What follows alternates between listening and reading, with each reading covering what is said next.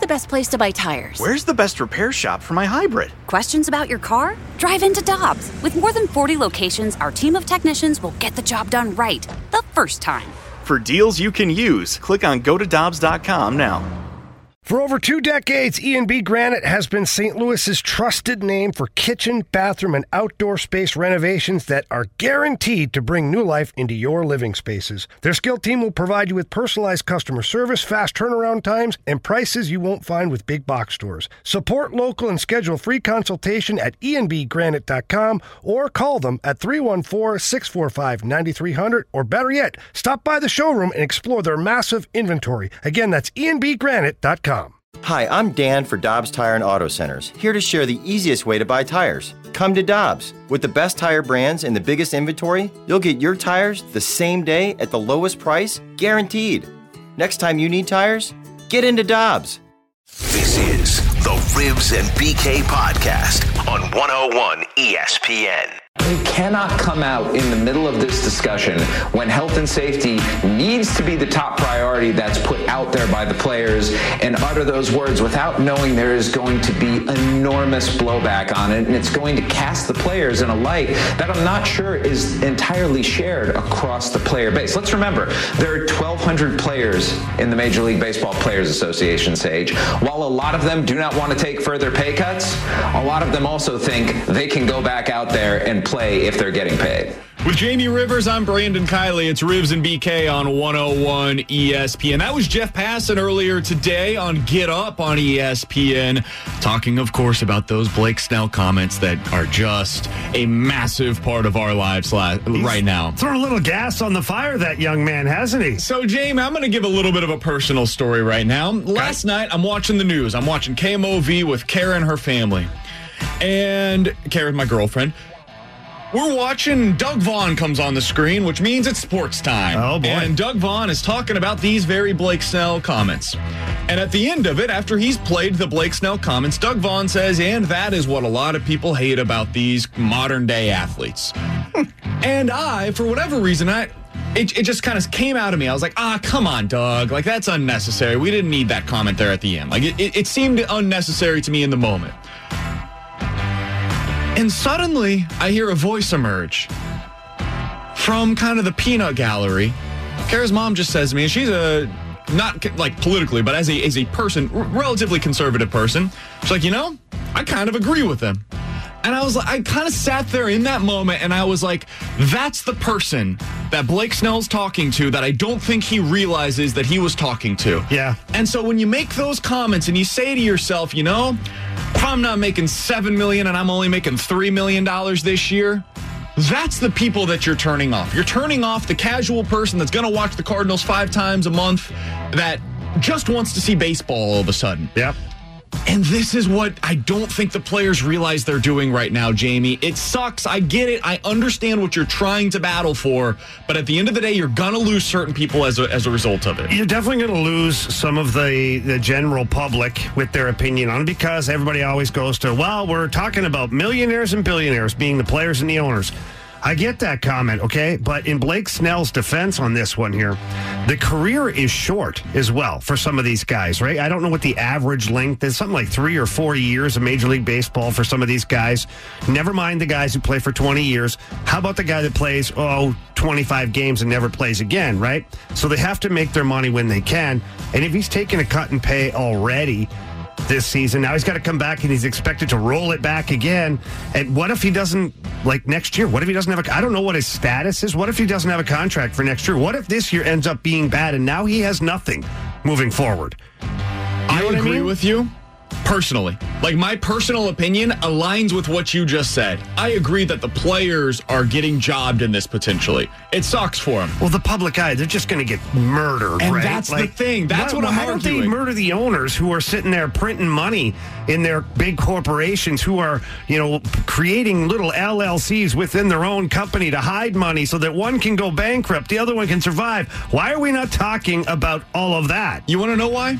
because this is the comment that we heard yesterday from Bryce Harper. Bryce Harper was on his own Twitch stream. And by the way, I don't think they realize that it doesn't look great that these comments are coming via their Twitch stream Oh, my while they're playing video games. I don't think they realize that either. Here's Bryce Harper's comments backing up what Blake Snell had to say. What did Snell say on his stream earlier? Do you know? uh, that he said it's not worth it to play with pay cuts and Video games. that he like they're you guys are risking your lives getting like obviously getting COVID. He said if someone gets it, they got to live with that for the rest of their lives. He ain't and lying. He's right. He's like, I need my. He's like, give me my money or I'm not playing. Bro, he's speaking the truth, bro. I ain't mad at him. Somebody's got to say it. At least he manned up and said it. So that's Bryce There Harper saying it on Twitch. And again, I don't necessarily disagree with them. I just think the message is going to fall on deaf ears. Meanwhile, Rob Manfred last night, this is what you're hearing from the owner's side of things. He goes on CNN and says this. I think that um, whenever there's a discussion about economics, um, publicly people tend to characterize it as a fight. Um, me personally, I have great confidence that we'll reach an agree- agreement with the Players Association, um, both that um, it's safe to come back to work and work out the economic issues that need to be resolved. The messaging is so much better from the owners, Jamie. They're staying behind the scenes. You're not hearing what they're saying. They're leaking these plans, saying, oh, we just want to come back to baseball. We just want to come back to baseball. It's the players that are saying, no, no, no, no, no, no, give us our money. And in a time when everybody's been saying this, 15% of Americans are out of work. There's studies that show that 40% of people that make less than $45,000 have been laid off. This is not the time to do it publicly.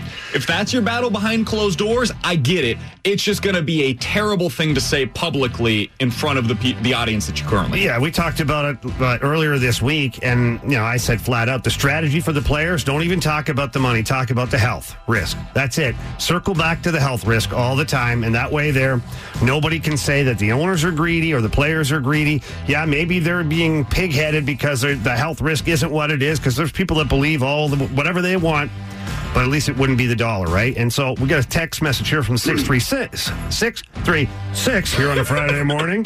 Uh, what Snell needs to realize is that these casual fans are people who also probably took pay cuts or layoffs at their normal jobs. So to complain about it is just blah, blah, blah. They had some choice words about Snell. Now, my response to that is do we get to spend other people's money? Do we get to make decisions with other people's money? Like you get your paycheck on Friday, do I go grab it and then I spend it for you? No, I don't. You get the Depends on the week. Depends on the depends how bad you are gambling that week. Yeah. My point is though is that nobody knows what situation these guys are in. Yeah, some of them are multi-millionaires and they're set up for life. Their kids, kids, kids are set up for life. Great, fantastic. Some of them aren't. Some of them are guys that are living paycheck to paycheck, whether that's on them or not, it doesn't matter. I've never been one to ever spend anybody else's money. Nor would I spend, you know, a, a $30,000 a year guy wouldn't tell him how to spend his money either. So, in public opinion, yes, it's like, ah, never mind, they're making a lot of money and just suck it up and play because I'm making 25 grand over here and I'm digging ditches and I'm at risk every day. But all of it is very true. Everything that I just said is very true. But at the end of the day, you can't go cashing checks for people when it's not your money. Here's the part too that I feel like is going to really damage Major League Baseball and all of this, and it's no fault of the players. It's just you got to look at what the other leagues are doing too. I mean, if you get to the point where the NHL's having these conversations between closed doors, and yes, it's come out that the economic factor is a part of it, but not as much as the health factor. Same with basketball. And you get basketball and NHL back, and the players are still fighting over the fact that they got to do a 50 50 split. That's going to ruin Major League Baseball moving forward. It's going to ruin going into the South, the, the conversation with the CBA. You're going to lose the general fans like your future mother in law, I guess I can say BK. Those are the fans you're not. We'll see if she it's says up to you. Those are those are the fans that you're going to lose if this happens. Yeah, but the problem with ba- excuse me, that baseball has. right over there, I don't Jamie? know what's going on today, right? My God, you guys put that. something in my coffee here. Apparently, anyways, the problem that we're having with all that is that baseball is the like hockey's they're done being paid for the year. Basketball's done being paid. So the playoffs, yes, it generates revenue for the teams, but the players don't collect a paycheck, right? So NHL and NBA can look like heroes coming back and they're not even being paid, right? Baseball's like, we're not doing that. This is our regular season. What I would like to see, and uh, it won't happen because it's too far down the runway, but if the NFL was in the mix right now, I'd like to see what the NFL would be doing because they'd be like, we don't care what you say. This is what we're doing. And the players would be like, no, you're going to pay us. And the NFL would find a way to make it work it's too bad actually that the NFL is not the first one in line because they're bold enough to make some decisions that would probably set a game plan for the other sports. But I don't know if the common fan's going to see that though. I think the common fan's just going to see it as well. You got these leagues playing, these athletes are playing, and Major League Baseball's not. There's one other big difference. Those other sports already have the 50 50 revenue split. That's true. Major League Baseball doesn't. Major That's League Baseball doesn't point, have revenue splitting. Look at you go. Look at this. I did it. 11 10. Your time check brought to you by Clarkson Jewelers, an officially licensed Rolex jeweler. It took 10 minutes, but I made a good point on this very That was- radio that was show. solid, too. These other leagues already have the revenue sharing. It's 50 50, it's 52 48, whatever it may be. They've already split up the revenues. They know exactly what each of them is going to make in any given year. Baseball doesn't. It's one of the things that makes baseball unique. There is no salary cap. There is no revenue split that is indicated at the beginning of the season between the players and the owners. The books are not open to the players on a year in year out basis, so they don't know where the where the revenues were starting versus where they are going to end up now. We have some projections. We have some ideas of where they were versus where they can be. We don't know for certain, and that's what's making this so muddy, so ugly, so difficult to come to a conclusion for both the players and the owners. Mm-hmm. Players want them to open up the books if they're going to go down this road. The owners don't want to do that, but the owners aren't saying that publicly because they know this is going to look good for them if they go down this path, and the players are the ones that are refusing to play as a result. It's ugly, man. If it I'm ain't going to get a whole I lot want better. those books open. If I'm the too. players, I'm like, okay, 50 50, let's open them up, boys. I do too. I don't think it's going to That ain't happening. With Jamie Rivers and Alex Ferrario, I'm Brandon Kiley. It's Rivs and BK on 101 ESPN. So there's a story that just came out from Ken Rosenthal, and I'm going to read you this headline from his tweet. We're going to get into it on the other side. Sharing of local revenue between teams, which has been a staple of Major League Baseball since 1996, is unlikely to occur in a season that will begin with no fans. The clubs affected most and least financially might surprise you. We'll discuss that next on 101 ESPN. We're back to the Rivs and BK podcast on 101 ESPN. With Jamie Rivers, I'm Brandon Kiley. It's Rivs and BK on 101 ESPN. You guys can always get involved on the Air Comfort Service text line 65780. So I teased before the break, Ken Rosenthal has a new story out on The Athletic uh, saying revenue sharing might be over for Major League Baseball for 2020. The title of the story with no fans, revenue sharing among rich and poor teams will be unlikely in 2020. So revenue sharing typically ends up with teams like the Rays. They get a lot of money from other teams from their uh, their gate revenues, all these different things, right? Yeah. That's not happening this year potentially. And I'm going to read you a couple of lines from this, Jamie, from this story, and I want to get your reaction. For 2020, Major League Baseball is likely to halt revenue sharing among the clubs. That decision is not final, a league official said, but it is the expectation of owners and other top executives in the sport. He continues The Astros and Nationals are in an opposite scenario of the Rays, fielding projected top 10 payrolls while generally relying on strong home attendance with TV, TV deals that are considered subpar for their respective markets. The Cardinals are another example of a high payroll club that draws the majority of its revenue from gate related sources.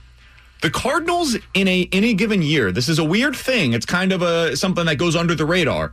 You know that little um the end of every first or second round, there's like these these picks that are given out to teams if they are considered to be a small market club. The Cardinals are one of those teams that gets those picks. They're also a team that I believe, and I'm going to have to look into this, but I believe they get a little bit of revenue sharing because they are considered to be a lower, smaller market team. This year, they're not going to get any of that, and they're not going to draw, likely, any sort of gate revenue from people going out to the games. And we know there's a number that they go for each and every year. I believe it's 4 million fans that they try to get every season. They're proud of it and should be. And that's how they ultimately draw some of these revenues. I hadn't really considered this to be a possibility, but it sounds to me, after reading this story from Ken Rosenthal, teams like the Rays that don't draw much from gate revenue are going to be mostly okay this year. Teams like the Cardinals, on the other hand, could be the most greatly affected by what's going on right now. So let me ask you this because I'm trying to dissect all this into my non baseball cranium right now. So, Tampa, where they have a building that's empty a lot of the time, Yep. will be less affected than the Cardinals will be in this? Yes. because they share revenue with the teams that are making more money from Yeah, but if there's no revenue sharing, Because typically- how will they even survive? The Cardinals would typically draw the majority of their income in any given year, the majority of their revenue from those people going into the games. Correct. The Rays, meanwhile, have a lower salary. They have a lower payroll every year because they don't expect any of that money from the fans coming into the stands. And this year, they're still not going to get those fans coming into the stands. So while the Cardinals get 40,000 people every game, right? The Rays get like 15. yeah. And so it's a significantly bigger chunk of your revenue split to have those 40,000 people, and you're expecting it. You're expecting that money every year. And so the Cardinals pay out accordingly. The Cardinals have a payroll that's whatever, $150 million on any given year. Meanwhile, the Rays are at like $65 million on Yeah. any given year because they're spending according to what they're expecting to bring in. Okay. And when the revenue that you're losing is this gate revenue, it's a much bigger number for the Cardinals than it would be for the Rays. So Tampa Bay, and correct me if I'm wrong here, maintains this this level. Yeah, but here's of where I go with this, okay? And the, I, this is where I think that comparison's tough. You're 100% right about the Cardinals. They're going to be losing a significant amount of their revenue from their gate. But teams like Tampa that don't have that revenue, that don't have those great TV contracts, whatever, they're not going to be getting Big Brother's money anymore either. So they could be greatly affected to the point where those clubs go bankrupt. From my understanding of this story, that is not going to be the case. Okay. From my understanding of this story, and this comes from Ken Rosenthal. I don't and this mean is- like right away, but I mean like if you have a couple of years of non-revenue sharing you got a team that's in the tank like that down there, Yeah, but I think Major League Baseball would find a loophole with that. They're not going to allow one of their franchises to go bankrupt. no, they'll force it to be sold. They'll, they'll find a way. But from my understanding of this Arizona story, Coyotes.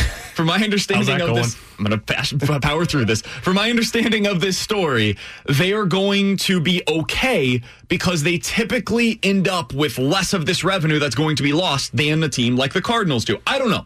I'm not an economic uh, No, economist. I think what we're saying we're both right here, and, and let me try to slow it down. You're saying the Cardinals will be more affected because that's a huge chunk of revenue Yes. they won't receive. and they're spending more on an annual basis as And well. they're spending more, and the Rays though.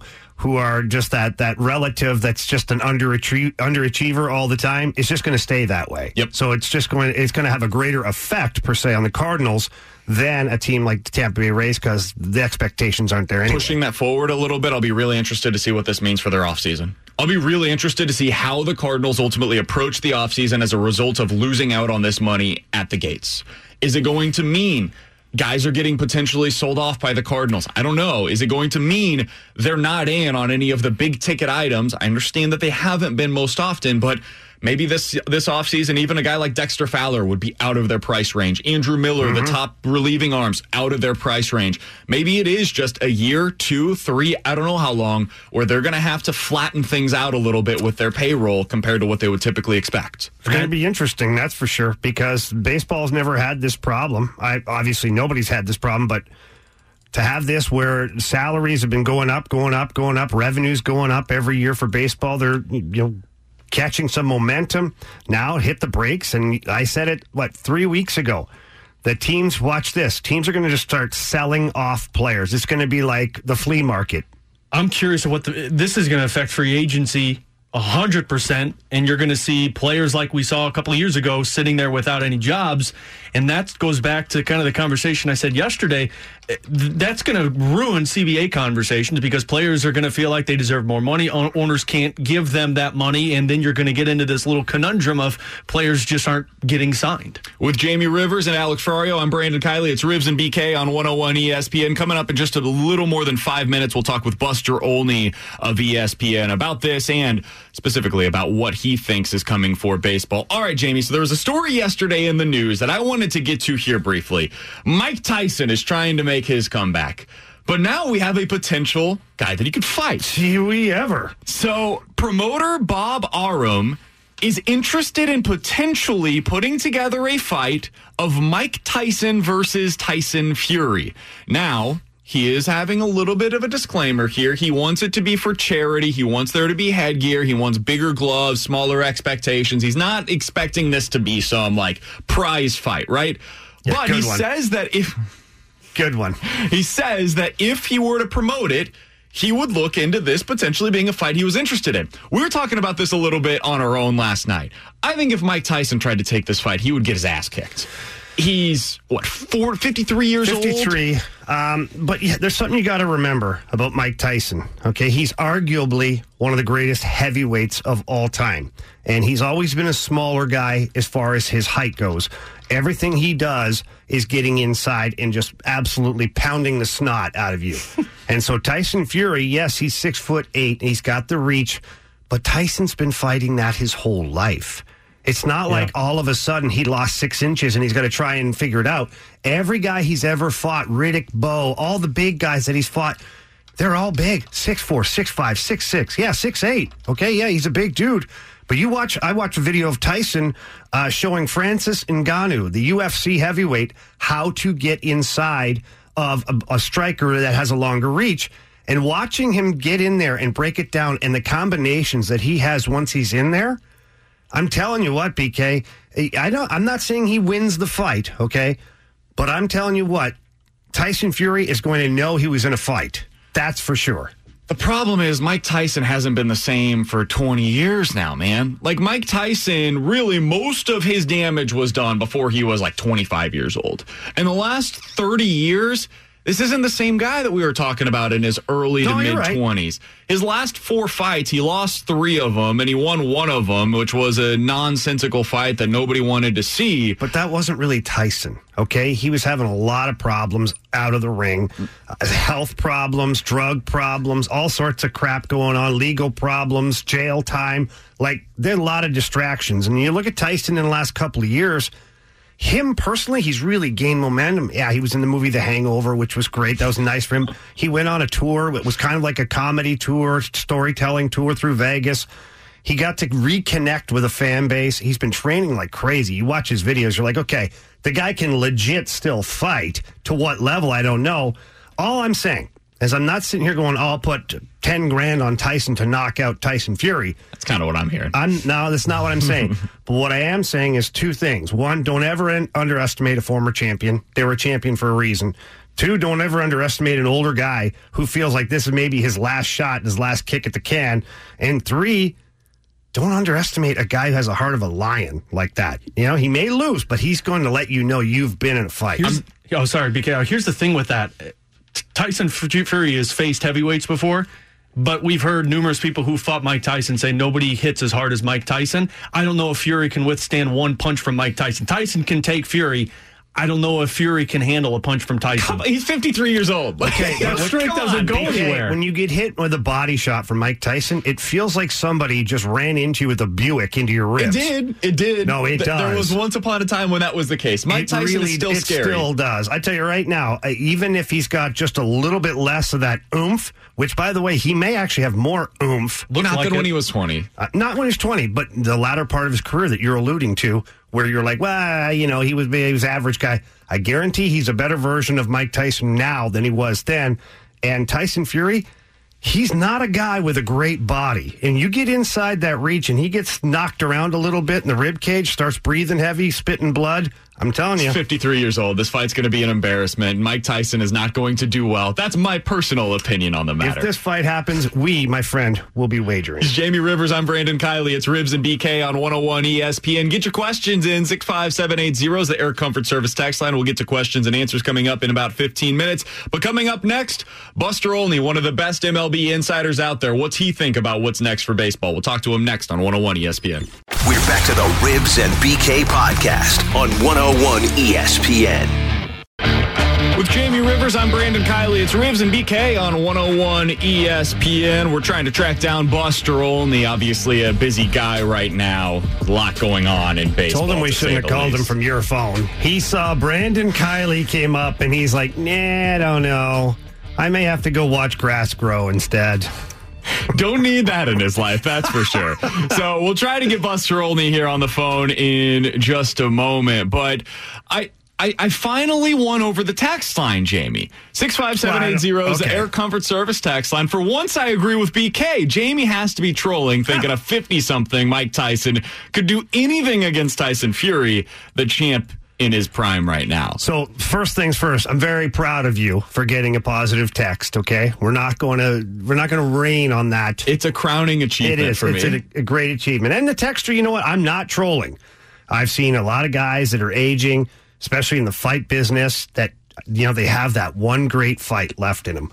I mean, there was this guy called Rocky Balboa. oh, come on! I was just going to say, have we heard of Rocky? Yeah, like this guy here, he was a champ of all champs. There was a time when he even uh, there was like a simulation of a fight one time, and everybody th- picked Rocky to win, and he won. And then the real champ was like upset about it and like called him out. Rocky was old at the time too. I don't know. You remember that guy, Rocky Balboa? But anyways, he accepted the fight when he ultimately didn't win the fight. But what he did win was the you know the respect of everybody out there. So I, I just think of Rocky Balboa in times like this and just how good he was. I don't even know how to respond to that. I, do, I don't even know what I'm supposed to say with that. You know that was a movie, right? What? You know, it That wasn't, wasn't a real? documentary. It was a movie. That wasn't a live sporting event. no, mm-mm, no. Oh no. man, I bet a lot of money on that. From the 314. People don't forget, my, uh, BK also thinks Michael Jordan is mediocre. That's not true. That's not true. I've said he's the greatest player ever. Listen, You have corrected yourself. I, stop it. You have. Mike Tyson was an unbelievable fighter in his prime. Maybe the best that we've seen. Like at, at his peak, he's at least in the team picture of the best fighters that we've seen in heavyweight history. That being said, he is 53 years old. I mm-hmm. don't understand how I have to argue this. Like, there is a time when suddenly your skills diminish. We saw it with Peyton Manning in the NFL. Suddenly he couldn't throw the football anymore. This happens all over the place, Jamie. I understand you've got one more game in you. You got one more fight in you. That's all well and good. That fight was like 20 years ago for Mike Tyson. but that fight me- is not today. Let me just put something in perspective here a little bit. You remember Ryan Reaves played for the Blues? I've heard of him, man. Big tough guy, right? I guarantee he would not want to fight Tony Twist anytime soon. And Tony's 54 years old. Nobody wants to fight Tony Wait, Twist no, right okay, but- now. Okay, so do the comparison though. Tyson was ferocious punching machine, much like Twister. Jamie. What? We're not comparing the heavyweight title well, we are because right Reaves now. is the current NHL Yeah. title. it's different, though. Fighting in hockey is Okay, wait. different than being a boxer. How is it different?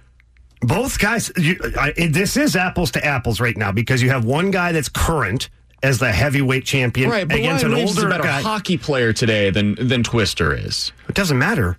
Put him in a fight.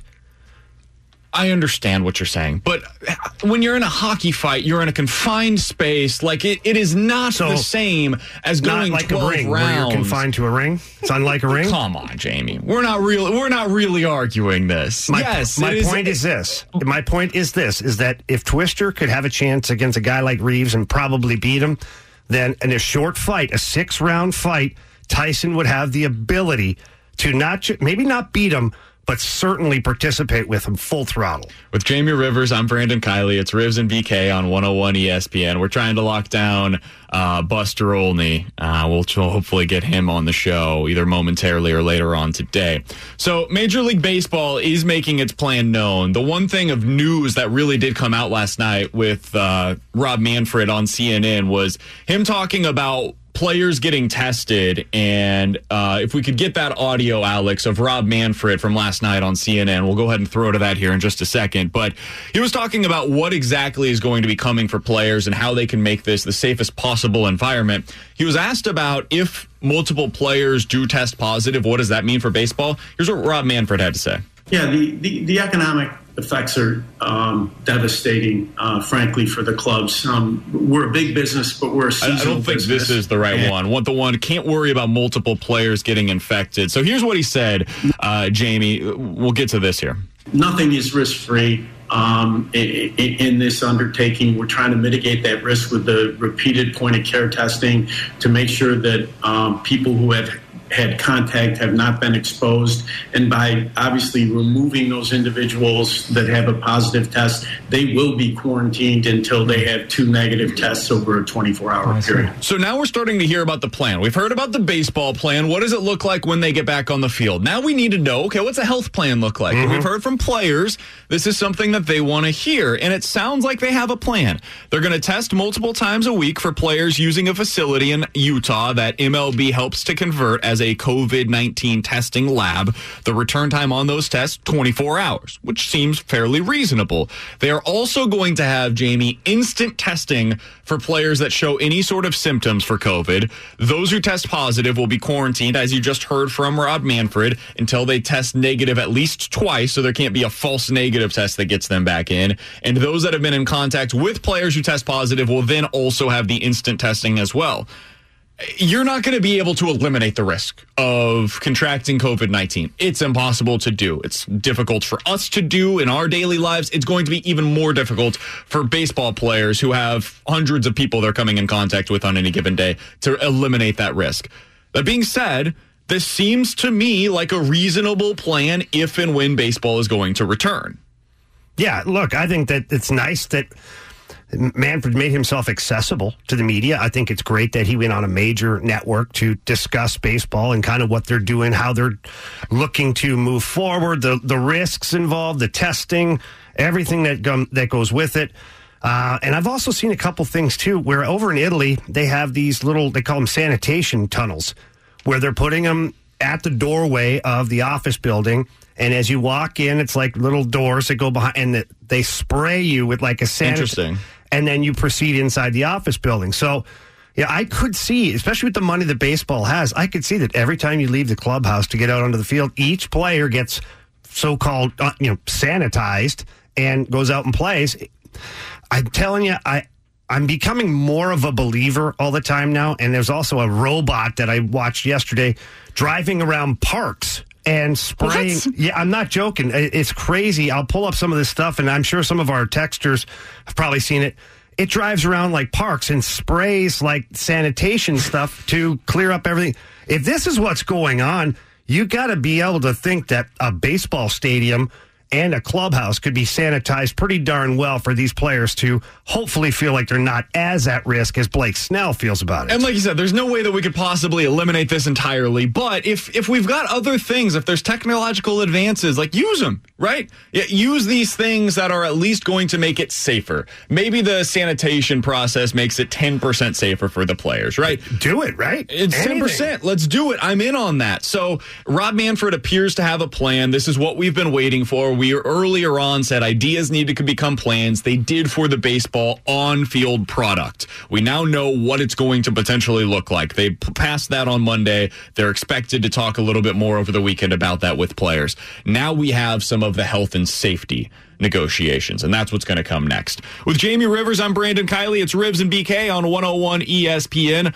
Hubbard Radio's deserving delivery, saying thank you to those helping care for our community. Today's very deserving delivery It's going to the first responders working at O'Fallon, Missouri Police and Fire Department. Their awesome staff is going to be enjoying 100 meals today delivered by Potbelly's Sandwich Shop. Those meals are courtesy of Hubbard, St. Louis, and our good friends at Family Golf and Learning Center. A big thanks to Family Golf and Learning Center. And our continued gratitude to all those great folks working in the medical community and on the front lines from our station and the entire Hubbard St. Louis radio family.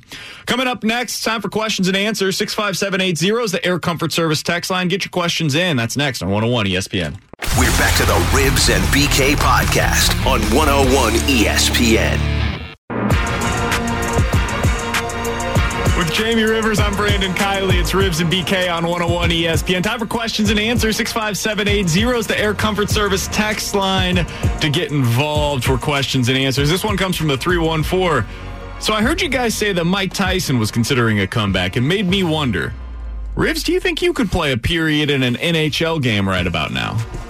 Just one period? Just one period. Absolutely. There is absolutely no doubt in my mind I could play one NHL period.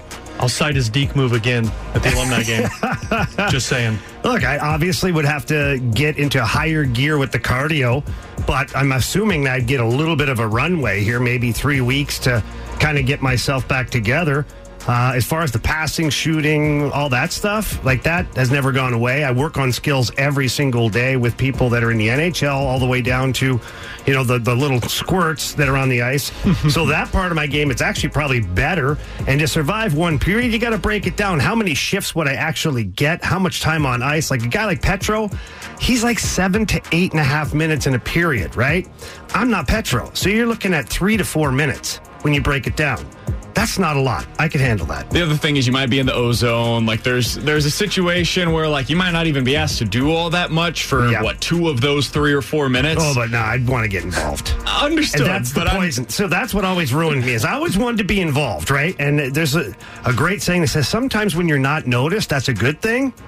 Yeah, no, not me. I'm going for it. Like guys cutting across the ice, I'm go. I'd probably get suspended to be honest with you, first shift out there because it'd be a headshot of some kind. Do you think you wanting to be involved was because of the success you had in the juniors? Because you were an offensive guy in the juniors. Yeah, yeah. Well, that it, listen, that was really frustrating at first for me, coming off uh, junior season where I had over 120 points as a defenseman, and then being asked to be defensive minded and play a physical role. I felt like I was always trying to fight my instincts, and so yeah, you make some bad decisions because you're forcing things when you don't have to, and you know it takes time to get good in the National Hockey League at the defense position. But yeah, for one period, dude, no problem. No problem. Army, if you're listening and you need a guy for a period, heck, even a game. Think about it, even a game at like nine minutes or 10 minutes in a whole game. Put me out there against the fourth line on the other team. What's the salary ask? Who cares? I'll play for free.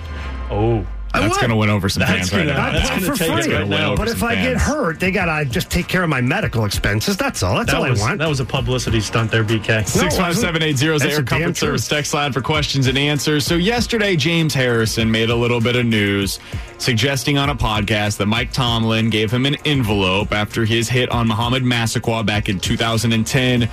Jamie, I couldn't bring myself to care about this story even a little bit. And then earlier today, it looks like just moments ago, James Harrison weighed in on his Instagram page saying, Wow, y'all really comparing what I said to Bounty Gate? Mike Tomlin has never paid me for hurting somebody or trying to hurt someone or put a bounty on anybody. Can we officially put this story to rest? Is this going to be a 24 hour story that I don't have to care about again after this? Yeah, I don't know. I mean, look, I think I don't know exactly what happened. I saw that he made a comment about Mike Tomlin handed him an envelope full of cash, right? He didn't say the cash part. He I said he, he handed him an envelope. Okay, and so what my I- assumption just to clarify, because it uh, it appears that that's going to be what he. Okay, well, my my personal assumption was that there was money involved in there. Now, I've seen it before too, even though I won't discuss who and why and how, where the coach has paid a fine for a player before, and the player usually pays the fine out of his own paycheck. The league just takes it, and then the coach would be like, "Yeah, you know what? Slide you a little envelope with money." sure that happens all the time. I feel like that's different because I heard Ryan Clark uh, in the NFL talk on Get Up this morning saying that they used to put player pools of money for big hits or something like that in there. Yeah, well, it's the same in hockey, right? You'd have like the the game winning goal or the biggest hit of the game, and Yeah. guys would put like a hundred bucks, two hundred bucks, whatever it is on the board. It's just kind of like you're motivating your own teammates.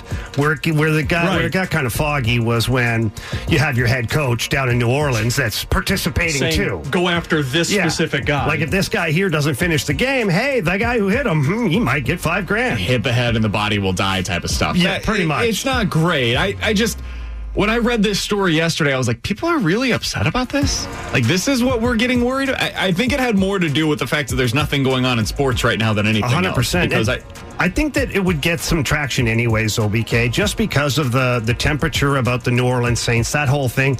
This just kind of brings it all back. Heck, I even saw this morning a, a quote from Sean Payton, Yeah. regarding James Harrison. Like, why? What does he care about James Harrison, right? But now, because of the Bounty Gate, now Sure. they're dragging that. We're honestly, we're searching for something to talk about. There's no doubt. 65780 is the Air Comfort Service text line for questions and answers. Jamie, Aaron Rodgers, he's going to speak to reporters later today for the first time since the NFL draft, when, of course, the Green Bay Packers selected Jordan Love in the first round, traded up to do so. What tactic are you expecting from Aaron Rodgers? Do you think he's going to take the high road here? I think he does.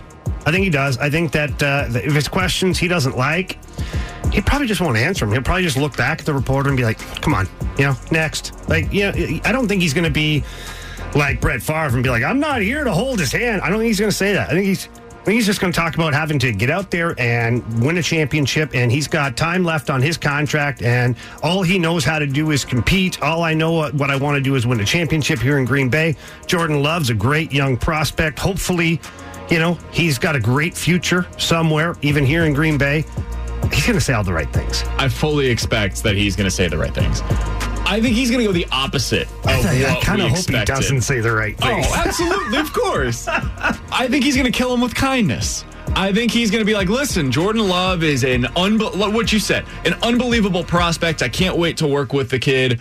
Um, I also think there's going to be subtle digs that if you read into them, it's going to be something about, you know, I would have loved a little bit more help on the offense. I would have loved Oh, another you're right, receiver, yeah. another pass catcher. I yeah. think it's going to be that route. I don't think he's specifically going to take any digs at Jordan Love. I think it's going to be more about, you know, we uh we we struggled a little bit in the passing game last year and it wasn't it wasn't what I'm used to and uh you know, I, I thought maybe we would do a little bit more to improve that in the off Maybe season. simplify the system, change a little bit. Now, You're right. I could see that tho- those little darts being thrown to Matt Lafleur, just kind of zing. yeah, I think it's going to be more towards Matt Lafleur than it will be to Jordan Love. That's a good observation. I agree with you. I think that's the route that he's ultimately going to take.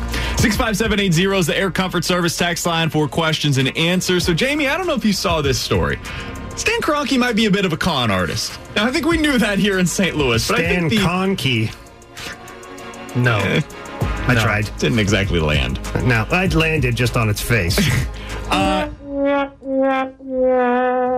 According to Dan Kaplan, the Rams are requesting an additional $500 million from the NFL to offset their cost overruns on the uh, stadium.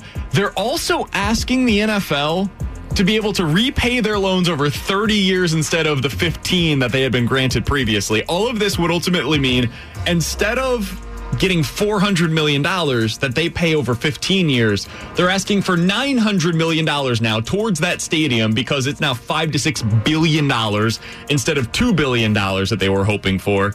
And they're hoping to pay it off over 30 years. If I'm the NFL, I'm pissed. I'm pissed. We were sold that you were going to build this stadium privately funded. You were going to give us the NFL Network studios. It was going to be this massive complex. And now you're asking for $900 million, 500 million of which you're asking for during the middle of a pandemic when we don't know if we're going to be able to have fans in the stands and we're already looking at our economic models for this year. That's what you're doing, Stan Kroenke? I would be pissed if I'm the league. Okay. One, I'm not surprised. Okay. Take the track record of the individual and everything that's gone down and everything that's continued to go down. I'm not even shocked. So when I saw this story, I was like, oh, ho hum. It's just Stan Kroenke and it's that BS Rams team that has got problems going on. And guess what? It's with the NFL. Who are in it side by side. They're in lockstep with Stan Kroenke. So guess what? This $900 million ask, $500 million advance, and then 30 years to pay it off. He's going to get it. Why? You know the answer. Because the NFL has to have that franchise succeed. It has to. It's gone all in on the LA Rams and Stan Kroenke for this experiment. They've taken heat in St. Louis. They've taken heat in other areas. Guess what? The 500 million probably already in his bank account from the NFL. been wired from Jerry It's- Jones. it's, it's been Venmoed, right? to- from Jerry Jones to Kroenke. 65780 is the Air Comfort Service text line for questions and answers. Final thing for you, Jamie. Just saw this. Shaquille O'Neal says, quote, we would have let Steph Curry drive to the basket and I would have laid his little ass out a couple of times, period. That's how he says it would have gone if the Lakers played against the modern Warriors. Who do you, we always talk about the Warriors versus the Bulls. That's the mm-hmm. one that always comes up into the conversation because most people agree the 90s Bulls were the best team ever. What do you think it would have been like for the Lakers, those early 2000s Lakers teams, to go up against this Warriors team? The Lakers and Warriors? Yeah. I think the Lakers would have pumped them. I just Shaq's point right there. Who would have who would have guarded Shaq? Who? Right? I know No- the game. Nobody. Draymond Green can't handle that. And then you've got Kobe versus Curry. And Kobe's still, in my opinion, top three, top four best players of all time in the NBA. So, you know what I mean? I, then I, I think the Lakers, in my opinion, they were talented. And let's not forget, the Lakers are coached by Phil Jackson. That's a big, big, big advantage. And then you get the contributing factors too. They had a Derek Fisher who was a three point threat. You had Karl Malone playing at the end of his career, but he was still a threat at the post. Mm-hmm. They had a lot of contributing. Even Robert Horry, who was there, like they had contributing pieces off the bench that I don't think Golden State could handle either. Who's defending Kevin Durant? I. There's nobody on the Warriors. The, the, the answer for Shaq doesn't exist on the Warriors. Draymond has come out and said that he would have been able to defend. No. No, Nobody could geez. defend Shaq then, and certainly today, nobody in today's game, he would have been a problem for, a for monster. players today. Nobody can defend Shaq. I also don't know that the Lakers had anybody that could defend Kevin Durant. I'd like to see Kobe Well, against him. But Kevin then Durant- what are you doing with Klay Thompson and Steph Curry? You, th- th- there were some matchup issues. Obviously, these are two of the best Of teams that we've ever seen I'm in the forgetting NBA. some of the Lakers roster is a problem. I know they were deep, but I'm not remembering every guy, and, and that's causing a problem in my brain. I'm like, it's like freezing up right now. They had lower level contributing pieces. Like it's not the the Warriors who you had three or four weapons that can play anywhere on the court. And I think that's going to be the problem. Who's going to have the bigger advantage in the areas that can't be defended? With Jamie Rivers and Alex Ferrario, I'm Brandon Kiley. It's Rivs and BK on 101 ESPN. Coming up next, this pandemic could mean it's even more likely that Yadier Molina is back for the Cardinals 21. We'll tell you why next on 101 ESPN. We're back to the Rivs and BK podcast on 101 ESPN. There's certain players, Cal Ripken, Tony Gwynn, Brooks Robinson, that I've grown up watching, that you just look at and say, well, he's got to stay his whole career with that team. And that's how I look at Yadier Molina. So could he go somewhere else? Of course he could. Anything can happen in baseball. But my guess is one way or another, the Cardinals and Molina are going to find a way for him to play his entire career in St. Louis. With Jamie Rivers, I'm Brandon Kiley. It's Rivs and BK on 101 ESPN. That was Tim Kurkjian on the morning show a couple of weeks ago, talking about Yadier Molina trying to work something out to stay in St. Louis. Of course, that was after the comments to Marly Rivera of uh-huh. ESPN as well, when he said he would like to explore free agency this offseason if the Cardinals don't decide to re sign him. I was thinking about this over the last 24 hours or so and thinking about, okay, what all of the different ramifications, the implications of what could happen if we have a season this year without the minor leagues.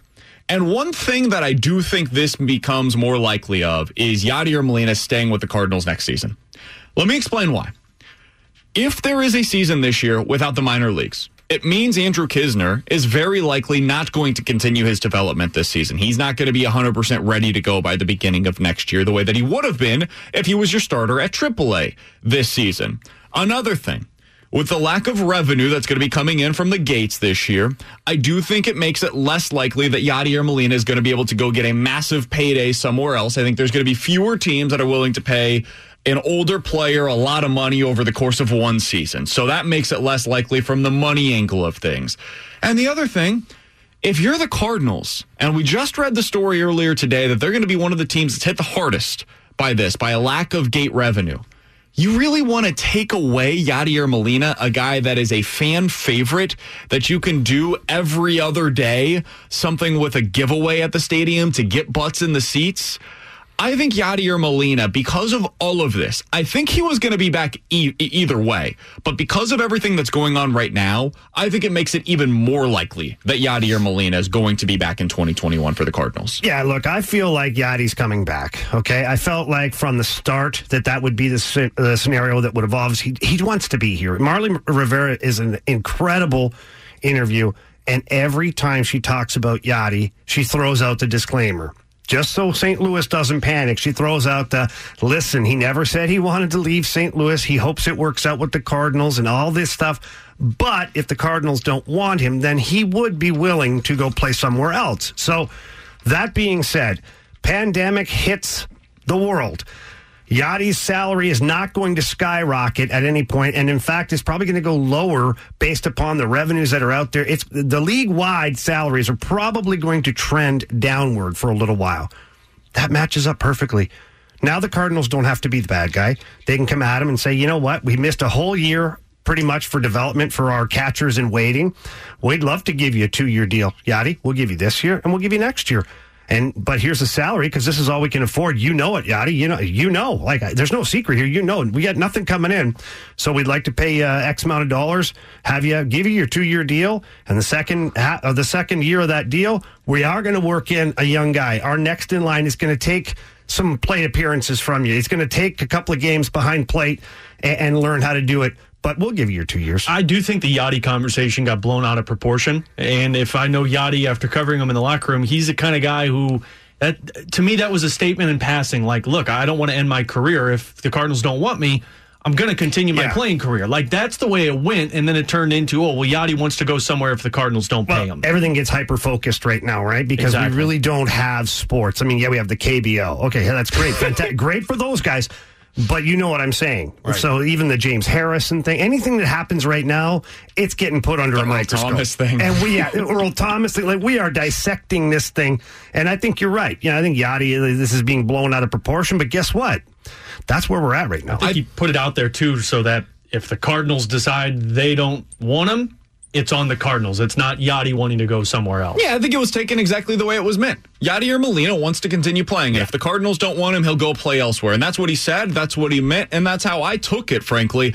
I will say this every time that you look at a transaction from a team, there's a reason behind it, right? And that sounds like an obvious statement, but there's like different things that have to factor into why a team is signing a player. There has to be the need there. There has to be a need. Why are we bringing you in? What is the role that you are filling? Well, for the Cardinals, there is going to be a need, very likely, in my opinion, for a stopgap at catcher if it's not Yadier Molina. It just seems unlikely that Andrew Knizner, after not playing very much at all this season, is going to be 100% ready to go as the starting catcher for the Cardinals next year. So you need somebody there. Well, Yadi certainly fits that expectation. You're going to need somebody that is probably not going to command a massive salary. Well, Yadi probably fits into that now mm-hmm. because of the circumstances. Maybe that could have been the hangup. It could have been if Yadier Molina wanted to get a massive payday, get paid $20 million again Maybe that's what ultimately kept this from happening. I don't think that's going to be the case now because I don't think that huge salary is going to be out there for him elsewhere. And the other thing is, if you're the Cardinals and you're trying to win over a little bit of goodwill with the fans, this is a good way to do it. There's going to be some fans that maybe think, okay, it's time to move on from him. But the vast majority of your fan base here in St. Louis, if they hear that you're moving on from St. Louis, they're going to be, or from Yadier Molina, they're going to be pissed. And so if you can do the opposite and bring him back for a year, two years, whatever it is ultimately that the contract is signed, that's going to win you over some of your fan base again after a season that has potentially been lost. Those are great points. You got to win back the fan base. You got to get people back interested in baseball. You got to get your hardcore Cardinals fans to be stimulated with what's going on as far as the games being back played. We're not going to have fans probably for a while. And you know what? The the percentage of fans that said is, that you alluded to saying it's time for Yadi to move on. I think it's time for him to move on. I believe that you could even cut that percentage in half because money's not going to be the issue here. Because a lot of those people, as we know, be like, it's time for him to move on. He wants 25 million. He, uh, no, no, we need to move on from Yadi, right? But if it's like, ah, 16, 17 million, all of a sudden you're like, yeah, no, I don't want to move on from Yadi. I like him where he's at. Yeah, he's 58 years old. I get it. But he's really good. It's 1211. Your time check brought to you by Clarkson Jewelers, an officially licensed Rolex jeweler. There is something that I do think appeals to this fan base, and most fans in particular, Jamie. And when Marly Rivera was on with the guys the other day, she talked about how uh, he has this rare mindset where he's just this ultra competitor. And I think there's something to this. We've been talking about it a lot with Michael Jordan. We talk about that competitive spirit, that competitive fire that these guys have.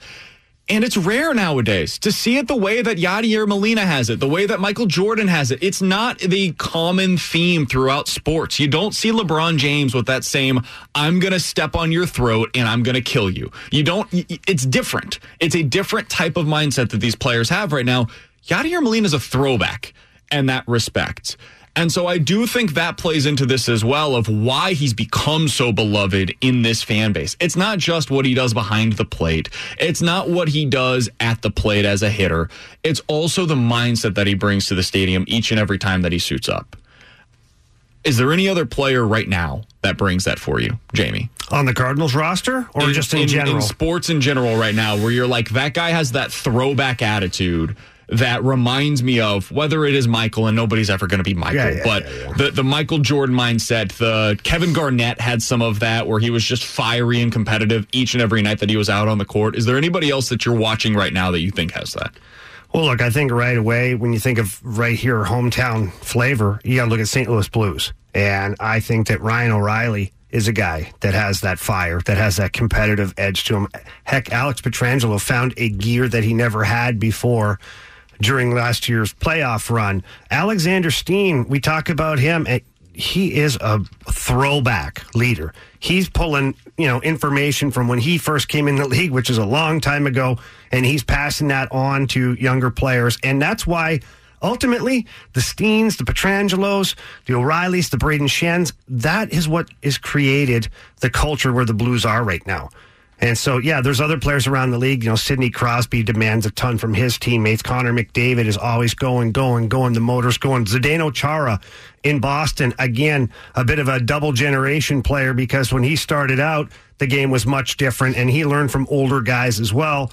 And now you talk to the Boston Bruins and they're like, we can't go without this guy. And he keeps performing at a high level. And he's, what, 43 years old now. So he's very, very similar to what we're talking about. And he would be a massive uh, hole in the lineup, not just physically, but his leadership too for the Boston Bruins. So those are guys that come to my head really quickly as we talk about it. You know who I think can have it in the near future is Matthew Tkachuk. Oh God, yeah, both I mean, of them, Brady uh, and Matthew. Especially watching Keith play and kind of how he and you can attest this, Jamie, uh, how he controlled the locker room and he was a big voice. But Matthew's got that edge to him too that doesn't care who you are. He'll go out there, he'll throw the body around, lead by example, and I Mhm. think he's one of those guys. A few other guys that immediately came to mind. Tom Brady, because of oh, well, you know, yeah. Tom Brady. Russell Westbrook in the NBA. Ah. I understand if there's a lot of people that dislike Russell Westbrook, but he absolutely has this mindset.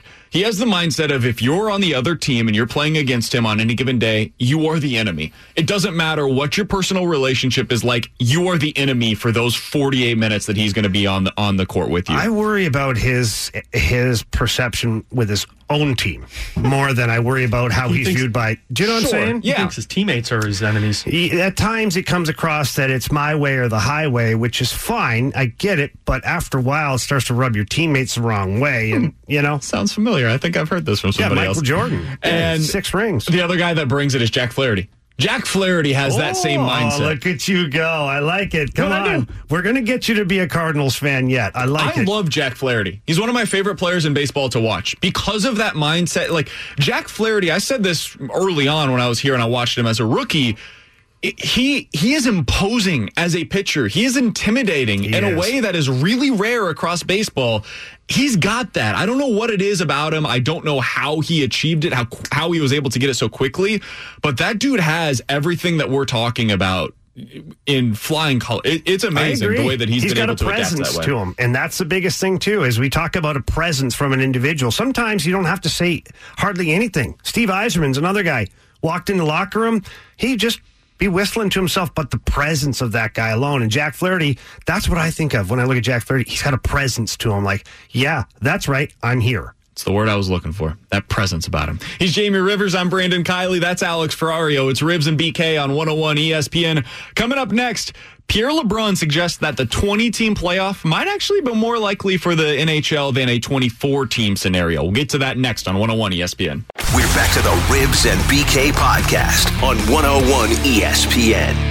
The 24 team playoff scenario uh, that's been talked about on and off for about a month, um, but has sort of picked up steam this week. Uh, has ga- gained more attention. Um, the idea of not finishing the regular season logistically, that might being too that might be too impossible, and then to switch it to a 24 team uh, playoff scenario where you would have um, you know clusters of six teams in, in four different places and have some semblance of a, of a play-in series or play-in game to uh, figure out what the lower seeds are going to be. So th- that's sort of the focus now, at least temporarily. With Jamie Rivers, I'm Brandon Kiley. That was Greg Wyshynski on the show last week. It is Rivs and BK on 101 ESPN. Pierre LeBrun says that may no longer be the case, though. LeBrun wrote yesterday in The Athletic that it might be a 20 team playoff that ultimately ends up being the scenario. He says that the play in could be the 7 versus the 10 seed, 8 versus 9 seed. Now I'm feeling like March Madness is back all of a sudden. Jamie, you talk to these guys. You are semi informed about these situations. What do you think is the most likely scenario right now? Are we going to see the season return? Are we going to see a 24 team playoff? Or are we going to see a 20 team playoff? Is it going to be the typical situation for the playoffs in general? What, what are we expecting from these playoffs? Uh, well, look, the, the ideas certainly are great. I, I like it. Uh, I think, again, it's to gauge the temperature from the players and the media and the general public. Personally, in talking to well, probably about five or six guys in the last 10 days, NHL players, they want a traditional playoff. They don't want play ins. They don't want extra teams. Get, like, it's just too much, right? And they all want games coming out of this pandemic before playoffs start. So to me, that, that, that kind of screams out loud what we talked about yesterday is yeah, you may be out of the playoffs and you may have to come back and play five games and then go back into your summer break it is what it is. I think the the overall feeling from the players is that they'd rather just get back to that 16 team playoff run and, and, get after it. Four out of seven, four out of seven, be a true Stanley Cup champion because that's what it means a lot to them. You know, I know the three out of five for the first round. I get it, but right now, the way it is, if you come back, you do have the ability to go with a traditional Stanley Cup playoff, at least the format yeah, you come back, you got to play three, four, five games, and you go back on break. Things could be worse for some of those guys. And if that's their argument at the end of the day, I mean, go chase yourself, dude. Go find something else to do because I don't have time for it. And I tell any one of those guys I don't have time for your crap right now. Just play the damn games. Get everybody to a a, a, a, number that's the same. 75 is what pops into my head. 76, I don't even care. Get everybody to that mark. Then right there, that's when your, your regular season ends playoff seedings begin, and away we go. The biggest thing for this is the runway that they have right now. We've talked about this a lot with Joey Vitale, where he says, listen, they could start in December next year. Mm-hmm. You ultimately move that season forward a little bit. Yes, it makes things more difficult in the offseason, but you make it work, right? And also, the other thing that it does for the NHL is you hope that next season by January, February, whenever it is, who knows when it's going to be, you're able to have more fans in the stands, which means more added revenue. And you're starting to get back to what your typical gate revenue would be for these leagues. And that's what they're hoping for. So if you have this runway and you can do your typical mm-hmm. postseason, you're able to get what you would typically expect from those TV contracts out of that as well. We, we got to keep in the back of our mind. It's all about money at the end of the day. It's all about the revenue that they're going to be able to bring the in. Players want to provide that. Trust me. More Absolutely. than ever, they want to provide revenue for the owners because of their split with them. And so when you're looking at what the scenarios could be, keep that in the back of your mind as you're kind of reading through. Could it be 24? Could it be 20? Is it 16? What's it going to be the playoff situation? How many games will mm-hmm. they play when they return? Always keep in the back of your mind. Don't just think what would be best, what I want to see also think what would make the most money. And so when I see a 24 team playoff as a potential that potential scenario that's thrown out there, that's what my mind immediately goes to. Yeah. Is we got more games that we can put on TV, more m- different markets that can be involved, which means bigger TV ratings potentially mm-hmm. for these I think that's what the NHL is looking for here is keeping more markets involved.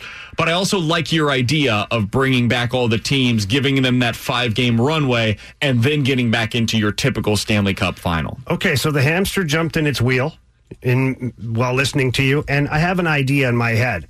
Uh, a couple things. One, to your point about getting games for extra revenue for the owners and all that, I do think the regular season games could provide that for them.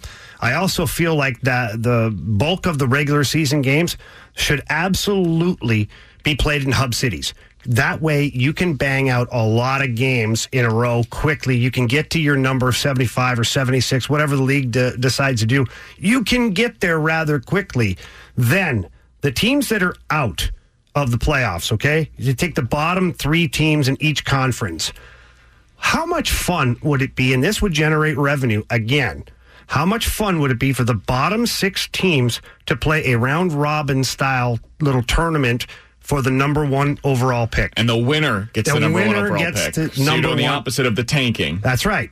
So now you've added a, a whole other element. So you're drawing eyeballs I to love it. your lower tier teams right now. Now the draft is like at the forefront again. Now you can pump your draft up again if they don't have it before this happens. But those teams are competing. So you're getting playoff hockey over here. Not as good as the other teams, but it's playoff hockey.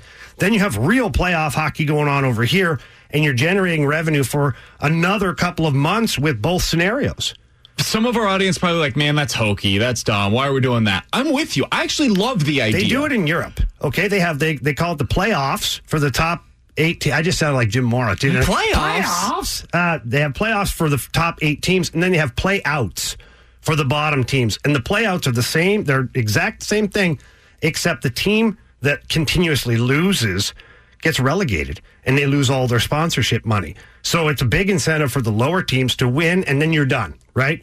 This would be opposite. You keep winning in order to improve your team, and the higher you get in that tournament will dictate where your draft position is. So I don't know if you've already gone through the whole process of getting a copyright or something for this idea, but hey, we Steve Smith, if you want to write your second Yahoo piece, I guess uh, here's your material. We've had a lot of ideas being stolen from this very show. Jamie, one other thing that I wanted to get to before we get to David Samson, former president of the Marlins on the other side. You mentioned the hub cities. I saw in this piece from Pierre LeBrun, he mentioned out of the five cities that he knows are still under consideration to be a hub city, three of them were in Canada. Now, we've talked a lot about the difficulties of playing in Canada right now. Is is that what you're hearing as well? Yeah, no, I'm not hearing this. And I love Pierre LeBrun, and he's as dialed in as anybody is in hockey. But, you know, he did suggest uh, that great wine conundrum to me the last time we talked. I think maybe, maybe he'd had a little bit of that before posting this. It, and, and just joking around, I love Pierre. But right now, Toronto, eh, they're saying Toronto can't have a sporting event until like September. They're talking about eh, in Alberta, they're not allowed to have mass gatherings at all, over 10 people. So, how are we going to do that? Vancouver, that's a whole other issue, too. They're not allowing any sporting events until I believe the end of August, early September. And that's like with no fans. So, I think the Canadian cities, uh, that they're causing a problem with their own, you know, uh, provincial rules. But now the big one is anybody who travels into Canada has to sit 14 days in quarantine before they're allowed to actually continue their trip. So if you're going to use one of these teams, I guess in Canada for a hub city for all the Canadian teams, it's certainly not going to be Edmonton or Toronto because right now their provinces are like, nope, we're shut down. So you're going to be looking at like Manitoba, probably one of those ones there. But yeah, I, I'm not in agreement here with what Pierre's got going on. With Jamie Rivers, I'm Brandon Kiley. It's Rivs and BK on 101 ESPN. Coming up next, former president of the Miami Marlins, David Samson's going to join us to talk about what he expects that these negotiations are going to look like between MLB and the MLBPA. David Samson next on 101 ESPN. We're back to the Rivs and BK podcast on 101 ESPN. With Jamie Rivers, I'm Brandon Kiley. It's Rivs and BK on 101 ESPN. Let's go out to the Brown and Crouppen Celebrity Line where we are happy to be joined by David Samson. He's the former president of the Miami Marlins. He is now the host of the Nothing Personal podcast for CBS Sports. You could, of course, follow him on Twitter at David P. Samson. David, how are you doing today, my friend? Good. How are you doing? Good to talk to you. Not too shabby, my man. So let's start with what is on everybody's mind today, and that is the negotiations between Major League Baseball and the Major League Baseball Players Association. What do you think of the players coming out now? And we've seen it from Blake Snell. We saw it yesterday from Bryce Harper, kind of suggesting that they're not happy with what the Major League Baseball owners are proposing to them. Well, I really don't put too much credence in what Blake Snell has to say. I think that he's not exactly a spokesperson for the union. I think that he was playing Twitch and playing video games and was answering a question. And he may be saying what he thinks, but just because he thinks it doesn't mean that's the way it's going to be or the way it is. It reminded me of Aaron Rodgers and J.J. Watt saying, don't sign the CBA to their fellow NFL players, but it passed anyway.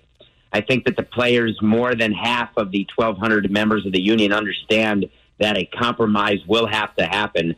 And it's about having good dialogue. And I just don't think the way Blake Snell went about it, or Bryce Harper for that matter, is a way to get progress.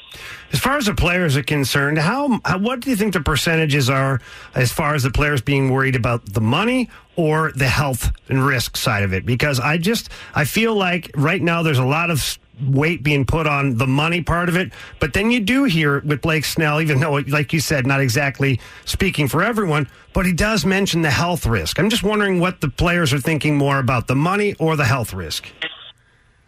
Listen, a couple of years ago when Zika was around, we were supposed to go with the Marlins when I was president of that team a few years ago. We were going to play in Puerto Rico. And we had a team meeting, and there were a bunch of players who were vociferous that they were scared to go to Puerto Rico and play. And so we changed those games to Miami because they were feared, fearing for their health and for the health of their spouses, girlfriends, or other significant others. Baseball, as an owner, you are not going to put your players in a position where you are endangering their health.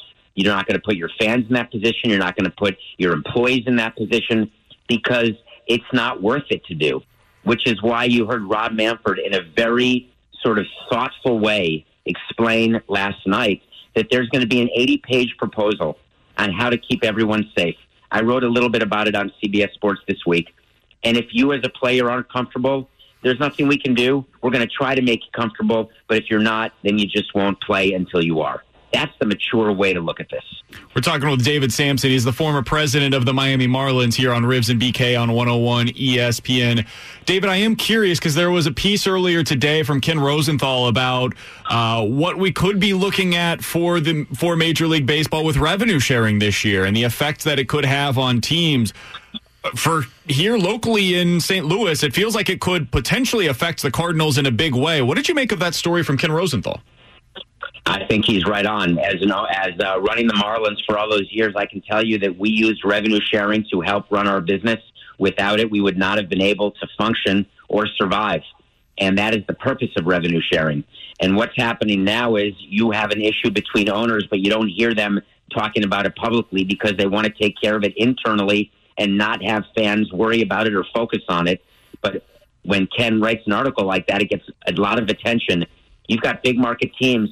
Teams like the Cardinals are a great example. They've got a very high payroll. They count on gate revenue much more dependent than we were in Miami, where we didn't have much gate revenue. The Cardinals, the greatest fans in the country, filling that place. It was always my favorite road city to go to because that is the passion I always wanted to get out of fans in Miami. But that passion equals dollars. And those dollars go toward the operation of your team and the signing of your players, including, let's say, a Goldschmidt. So, not getting revenue sharing or having to pay the same amount that you normally would pay, it's a non starter for teams like the Cardinals. And they've got to let other teams know that. So, it's going to be an argument. Uh, so I would be curious. It, it, let's say that it does go down this path. How do you think that affects the Cardinals in the offseason? I mean, if we, have been talking locally about the potential of trading for a guy like Nolan Arenado for I think five years at this point, and he's making thirty million dollars a year. For things like that, transactions like that, how big of an effect could this season have without having fans in the stands for the Cardinals? It will have an effect over the next two to four years without a question. Here's why I'm saying it. You don't want to be in a position where you've got liabilities going forward when you don't understand what your assets will be. So, to put it in very simple terms, I don't know how quickly fans will come back to Busch Stadium. I don't know how quickly fans will pay what they had been paying for a ticket or what the capacity will be or what will happen with concessions or parking or any of the other ways that we make money off our fans. I don't know how those will exist. Therefore, I cannot promise to pay players going into the future at the rate I had until I understand how my business has changed. And I'm not going to know that for a year at least. Okay, so the, now flipping the switch just a little bit here, I want to talk about the small market teams and that uh, that, like you said, they they survive off the revenue sharing. How is that going to affect a team like the Marlins, even the Tampa Bay Rays, and teams that really need the help from their big brother, so to say, around the league? Are they at risk then of becoming a, a you know a, a team in bankruptcy that the league's going to have to try and save?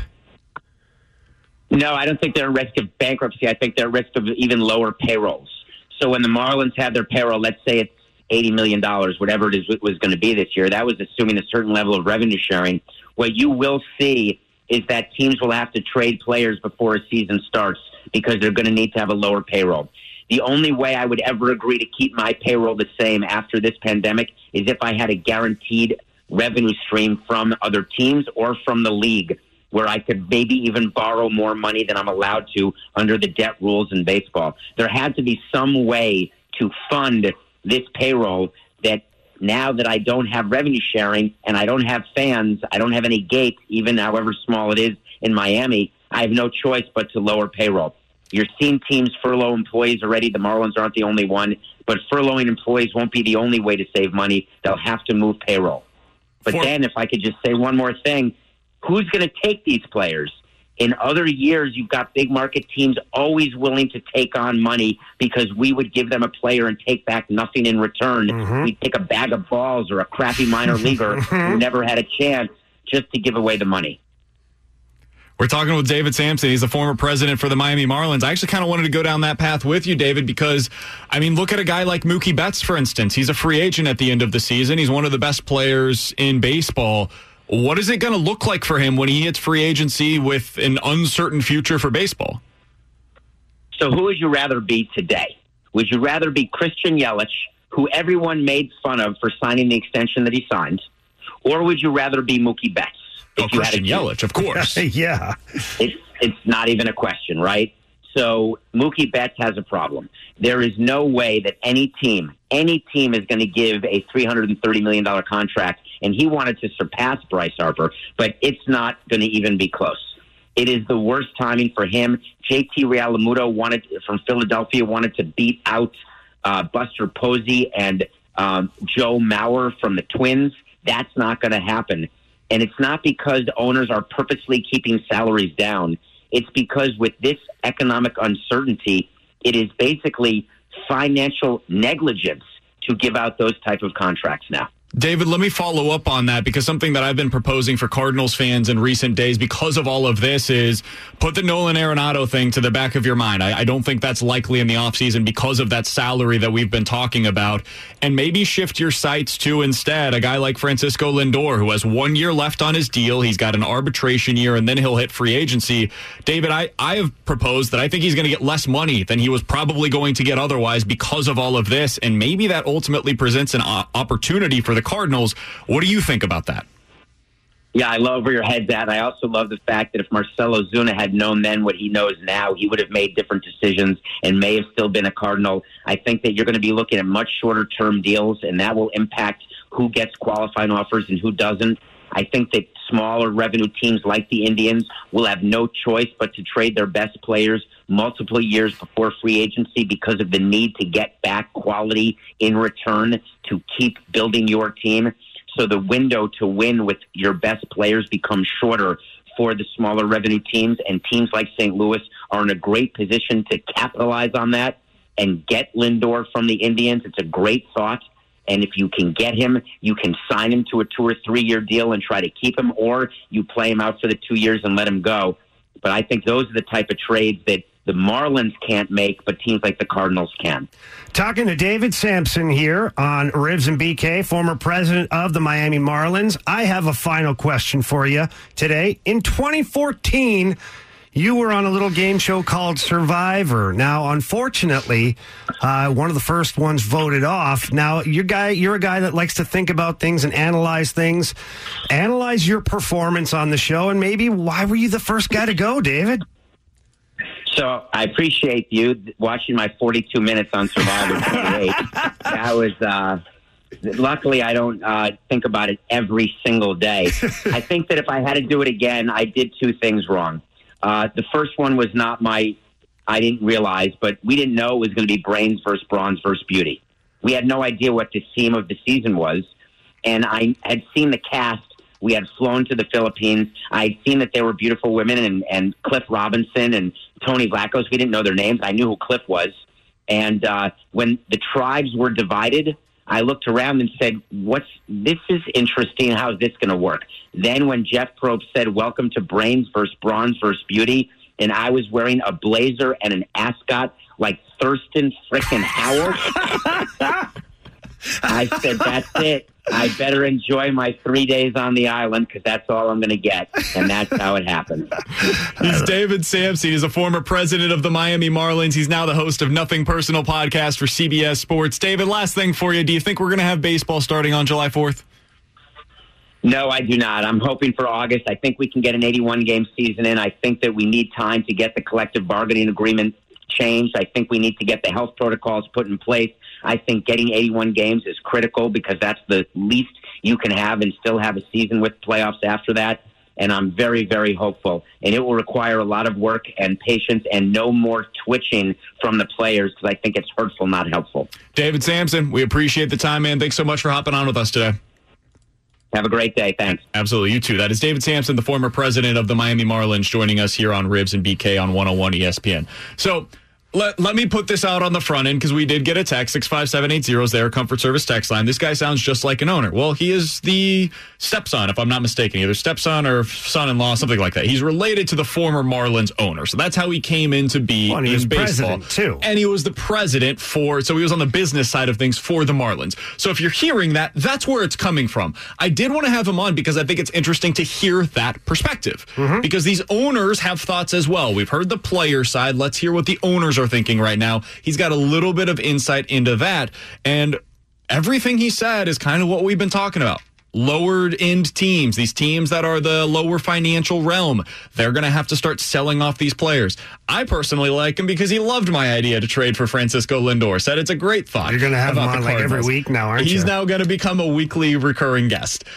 I find it really interesting, man. The way that he's talking about baseball uh, owners operating in the next few years, it's not a one season thing. This is going to be, he said, two to four years that we're talking about here. He also said that we probably won't have baseball until August. I'm just going to run over that thing because hopefully it's July. He also said something that sparked a real interest in my brain. It made me think to myself, there's never a better time for this to happen. We'll get to that. We come back here on 101 ESPN. We're back to the Rivs and BK podcast on 101 ESPN. Jamie Rivers, I'm Brandon Kiley. It's Rivs and BK on 101 ESPN. If you missed it, we just had the former president of the Miami Marlins on the show, David Samson. He's now with CBS Sports. I think it was a great interview. 101ESPN.com is the place where you find it if you missed the interview. We'll get put that up after the show. But Jamie had a significant takeaway from it. Jamie, what was your biggest take that you wanted to get to? The the thing that became really clear to me in this is that because of the financial situation that these teams are going to be in, especially if the revenue sharing is off the board, and you heard uh, Sam say, uh, "Listen, the the lower teams may have to borrow money from the league.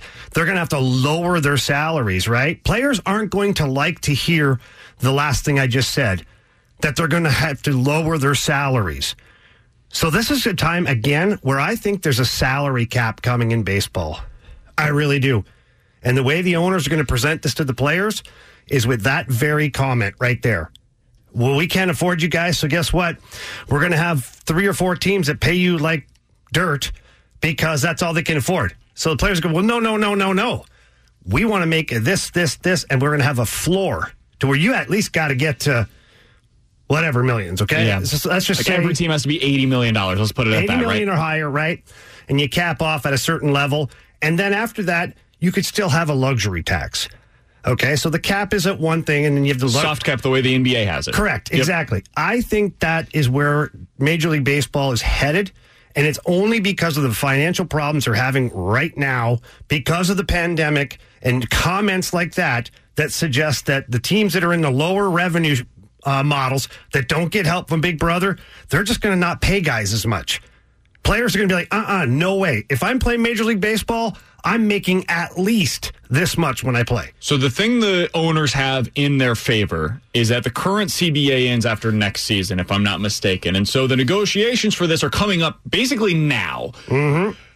The thing they have going against them is that players literally missed a World Series because they didn't want a salary cap. And when we first heard about this negotiation, the moment that we knew, oh crap, this is going to get ugly, is when Tony Clark, the uh, head of the MLBPA, came out and said, that sounds like a salary cap. That's a non starter for us. And that was his first statement that he made after the MLB put out this proposal. So, as much as I hear where you're coming from, Jamie, and I understand if you're looking at it from the salary floor perspective, especially, it makes some sense for the players. I think they're going to look at this with a thought of this is a 10, 12 year agreement, typically, is what you're kind of looking at for, for these CBAs. If we're looking at it five, six, seven, eight years down the road, and they think that it's going to be good financial times again, they don't want the cap then. So, do they want to lock themselves move, into a- right? Like the NHL model, to where based upon, Based upon revenues, you either you know you lower or you uh, you make it higher depending on what's going on. And I think here's the thing: is I mentioned the Marlins and some of the lower teams. I think that what I'm forgetting personally is that there's going to be more teams that are going to be like the Marlins and and the Rays and all the lower end because times are tough. What if we don't have fans? Heck, the Cardinals might be in a position to where they're like, yeah, we can't pay guys as much. We're going to have to dump some salary. And then to uh, our guest point, well, who's going to pick up those players? That's the big problem. Right. So then, if nobody picks up those players, guess what happens? Everybody's salary starts to lower to a point to where nobody's happy anymore. The players at that point go, okay, you know what? The salary cap thing doesn't seem so bad if we have a floor in there that makes sure I can make this much here. And if we do well at the gate, if we find a way to sell baseball, that floor keeps going up along with the salary cap. Everybody makes more money. if I'm a player, what I'm looking towards is the offseason. I want to I wouldn't start to negotiate the CBA just yet. I would want to see, and I asked this No, question of David Samson. I would want to see what does this offseason look like specifically for the best players in baseball? Because we've all agreed around these roundtables as we're kind of talking, guys like Mookie Betts are still going to get paid. But how much are they going to get paid? Are they going to get paid the way that they previously have been? Or is Mookie Betts going to look this offseason and his best option is like a 10 year, $250 million deal? That's a lot of money. How's all of us would agree. that? It's a lot of I'm money. just being He's going to have an unbelievable life as a result. Yes. But he's already passed up 10 years and like $330 million from the Red Sox because he believed that there was more out there. If it's not, if he ends up having to settle for $250 million, again, I get it, Texter 65780. It's a lot of money. I'm not crying poor for the guy. But if I'm a player and I see that and it starts to affect the top end guys the same way that we've already seen a squeeze on the mid and lower tier free agents in recent years, that's when I start to get in the back of my mind okay, maybe it is time. Maybe it is time to start looking at a salary cap. Not before then, though, for me. But what you got to remember here is the the players, and I remember being one of those players. We lost an entire hockey season because we weren't ready to give in on a salary cap. The salary cap is probably the best thing that's ever happened to the NHL to both for both the owners and the players. Players, you know, started creeping back up in the salaries to the point now where salaries are the highest they've ever been in the NHL and the floor is raised too. Heck, league minimum now is like six hundred and fifty thousand. Can you believe that? Like that's the least amount Can- of can money. you believe I, that, No, I can't because I played for like two hundred and twenty-five thousand. Right. So, but that's my point. Is the salary cap with the salary floor that move up and down? They slide based upon revenues.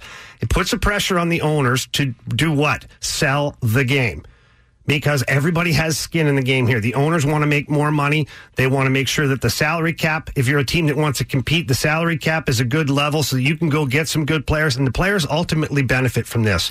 They really do. As much as they think to themselves right now, I don't want this dang salary cap. In 10 years' time, with a with a really good salary cap in place, with a fair floor, and making sure that it raises up when revenues are good, you're going to love the model. In times like these, salary caps are great. In times when the revenues continue increasing and the players don't realize that they're increasing the way they are, salary caps are great. In general, I think major league players, baseball players, still believe that salary, salary cap is a bad idea. I will say this, though, Jamie. The leagues that have the salary cap are in a much better position moving forward to be able to deal with this. Because if you're a hockey player, if you're a basketball player, if you're an NFL football player, what they're going to do is they're probably going to smooth the cap. We've seen it talked about, discussed ad nauseum with the NHL. It's going to be a flat cap next year. Mm-hmm. They're not. They shouldn't actually have a flat cap. They probably should be at a loss. They should, It be a going loss, down. But the players sacrifice their last paychecks to help that. the escrow and all of these different things that go into it. And then probably for a couple of years would be my guess is probably going to be flat for a little while to be able to recoup some of that lost money mm-hmm. that they had. And then when the revenues start going up again, now you get it basically to where over the three year stretch, you are even, right? That's what we're going to see. And then eventually it starts to grow back up. Same thing's going to happen in football. They're probably going to have to have a flat cap next year if there's no fans in the stands. And then eventually it'll start to raise back up again. That's the opposite of what we're going to see in baseball. Baseball is not going to be flat. There's going to be a oh, drastic gonna curve a cra- down yeah. for most of these payrolls. And so for right now, there's no question that you're right. It is better to be a sport with a with a salary cap in it. I just don't know if the players are ever going to agree with that for the long term. Last thing to mention about a salary cap sport is you go you get away from five or six power players meaning teams in in your league you get away from that because now teams that are middle of the road smaller market teams they, you have more teams that are competitive now so therefore if you're a baseball Market player size does not matter anymore suddenly. Exactly. At, at least not as much. if you're a player and you want to play in a certain city, but you're like, okay, especially in baseball, positional player, there's a guy in the way. He's been there, he's their guy. Now you don't want to go to this team because they suck and they don't have a chance. Well, guess what? If you have a greater percentage of teams that don't suck, that have the potential of winning every year, now you've gotten a, a more competitive league overall, and now all the owners benefit from that. What I would want if I'm a player, if we're going to go to that, is one fewer years of arbitration. I get to hit the market at a younger age That's if fine. you're going to do that. If the if the owners sell that, they'd be like, hey, here, where do we sign?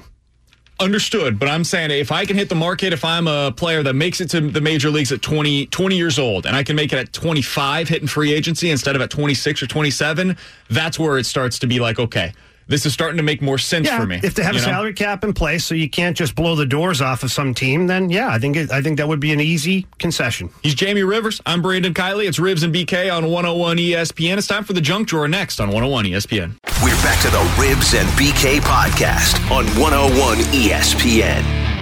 It's time to open up the junk drawer with Rivs and BK. Brought to you by GFI Digital. People driven, technology focused. Jamie Rivers. I'm Brandon Kiley. It's Rivs and BK on 101 ESPN. Let's open up the junk drawer. Jamie, what do you got for us today? All right, so uh, you're an NFL player. You're a first rounder. You're Ooh, it's going well. enjoying your life down in uh, in the Florida area, Okay. um, and then all of a sudden. Uh, you decide that I've had enough of this situation. Me and my buddy uh, that also plays in the NFL, Okay. we're going to pull out our guns and we're going to rob everybody. What? What? Things went off the rails a little bit. Here. Oh, you think? you think? Just a little bit? DeAndre Baker, buddy, what are we doing here? DeAndre Baker and Quinton Dunbar, two NFL players accused of armed robbery. Warrants for their arrest are out there right now. Apparently, they were just sitting around and uh, this something got Did you heated. see what Two men happened? were partying. And uh, the guns came out, the jewelry was taken, the money was taken, $18,000 $18,000 Rolex. From what I understand from this story, apparently they had been hoodwinked by these people. They had a little bit of their money taken by these people. Some gambling going on. Yeah. And they felt like they were owed that money. Mm-hmm. And so, in order to get that money back, and obviously other items as well, they decided, you know what we should do? we should bring an AK into the room and they will just hand over all of this stuff. Mm-hmm. Which well, they did. naturally, they did. it was an effective plan. And now they are wanted on multiple charges of things that you don't want to be accused of if you're a National Football League player. So let's open this up a little bit. You're the Seahawks and the Giants right now, because I believe that's where these two players are ultimately at this point. Uh, Baker is uh, Giants, yeah, and Dunbar just traded to the Seahawks. Okay, He was on a Zoom call yesterday with the media after this happened. Yeah, and talking about how he, the the perception of him, he wants a positive vibe around him and wants to be a positive impact guy in the community, and then and then the warrants for his arrest are leaked. So now, back to my original question: You're Pete Carroll, you're the New York Giants. What are you doing at this point? Like, would you make that phone call to these guys and go, okay, seriously, tell me what really happened here so we can try and help you? Or are you just like, uh, we're just going to wash our hands? So for the Giants, they've got too much invested. Like this was their first round pick, not two, three, four, five years ago. It was their first round pick last year. They just drafted this guy. He's a big part of their future. He's supposed to be a really good corner. Now, he didn't play great last year, but they've got too much invested in him to just move on right now. So you got to kind of ride it through. And if you're the Seahawks, they traded for Dunbar thinking he's going to be a starting cornerback for them this year. For an already good defensive team. And suddenly now you've got this hanging over his head. And oh, by the way, the biggest issue that these NFL teams have, and I think this is for sports in general, but especially for NFL teams, they want to hear it from you. If something goes wrong that is going to hit the news cycle, they want you to let them know about it before they see it in the news cycle. Based on the fact that the Seahawks trouted this guy out as, hey, this is our new cornerback. You want to talk to Quinton Dunbar? Ask him all about how he's been preparing for the season. Oh my God, That how- happened yesterday at like 2 Ugh. o'clock in the afternoon. Yesterday at like 2 o'clock in the morning was when all of this stuff happened. Can you imagine how pissed He clearly off? had not Ugh. talked to the team about it yet. And so they can't be happy about that in and of itself. I I don't know how you respond to I, this. I don't know what happens to these guys from here. Um, hopefully, they return everything and that somehow the charges get dropped. But my God, fellas, you got to make better decisions. Didn't you hear what Cris Carter way back in the day? Gotta have a fall guy. Gotta have a fall guy. It's not you with the gun. Your buddy walks in with the gun and robs everybody, including you. Okay, and then you meet him up later and he gives you back your things and you take everybody else's things. That's how it works. I hear. Interesting that you've uh, you've heard that, Jamie. Who was your fall guy, Rivs? My fall guy? Uh, actually, I was the fall guy. That makes more sense. Pretty much. That I mean, makes a lot of sense. When you're a young guy in the league and whatnot, you are the fall guy because everybody's like, ah, he's young and dumb. Yeah, for, it got it had to have been him. Which one was the more ridiculous story that we've heard over the course of the last, I think it's seven days now? This one or the Earl Thomas story where his wife finds where he is based on his Snapchat that she apparently has the login info of. And we've heard a little bit more of the story now. She saw a picture of Earl with these girls and saw a purple light and knew roughly where he was based on his location on the Snapchat and then just drove over to that area looking for a purple light in one of the houses and then walked into that house when she saw a purple light hoping that he was in the right Good place. for her, man. She's watched a lot of CSI. She knows what's going on. To me, the most ridiculous, the more ridiculous story is this one. Really? Oh, yeah, because listen, you got guys, there's people who have out extramarital affairs all over the world, right? So it's kind of like, okay, big deal. She shows up with a gun. Yes, that's certainly she. And her she's friend had a knife. She's adding a level. part. But this one here, like Earl Thomas, he's glad he got out of there alive. I know that. But this one here is you've got two NFL players, current players, pulling out guns and robbing people at a party.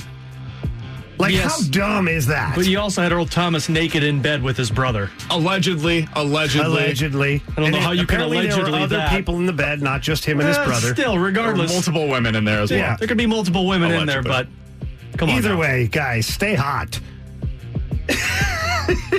With Jamie Rivers and Alex Ferrario, I'm Brandon Kiley. It's the Junk Drawer on 101 ESPN. So, Jamie, I wanted to get into this story because we know that restaurants are starting to reopen. And here in St. Louis, it sounds like it's probably going to start on Monday. There are some in St. Charles over by you that are opening basically today. They were open on the weekend. Some wild. And it was wild to walk in and see how they're doing it. They're trying real hard. I don't think there's a perfect model, but they are trying.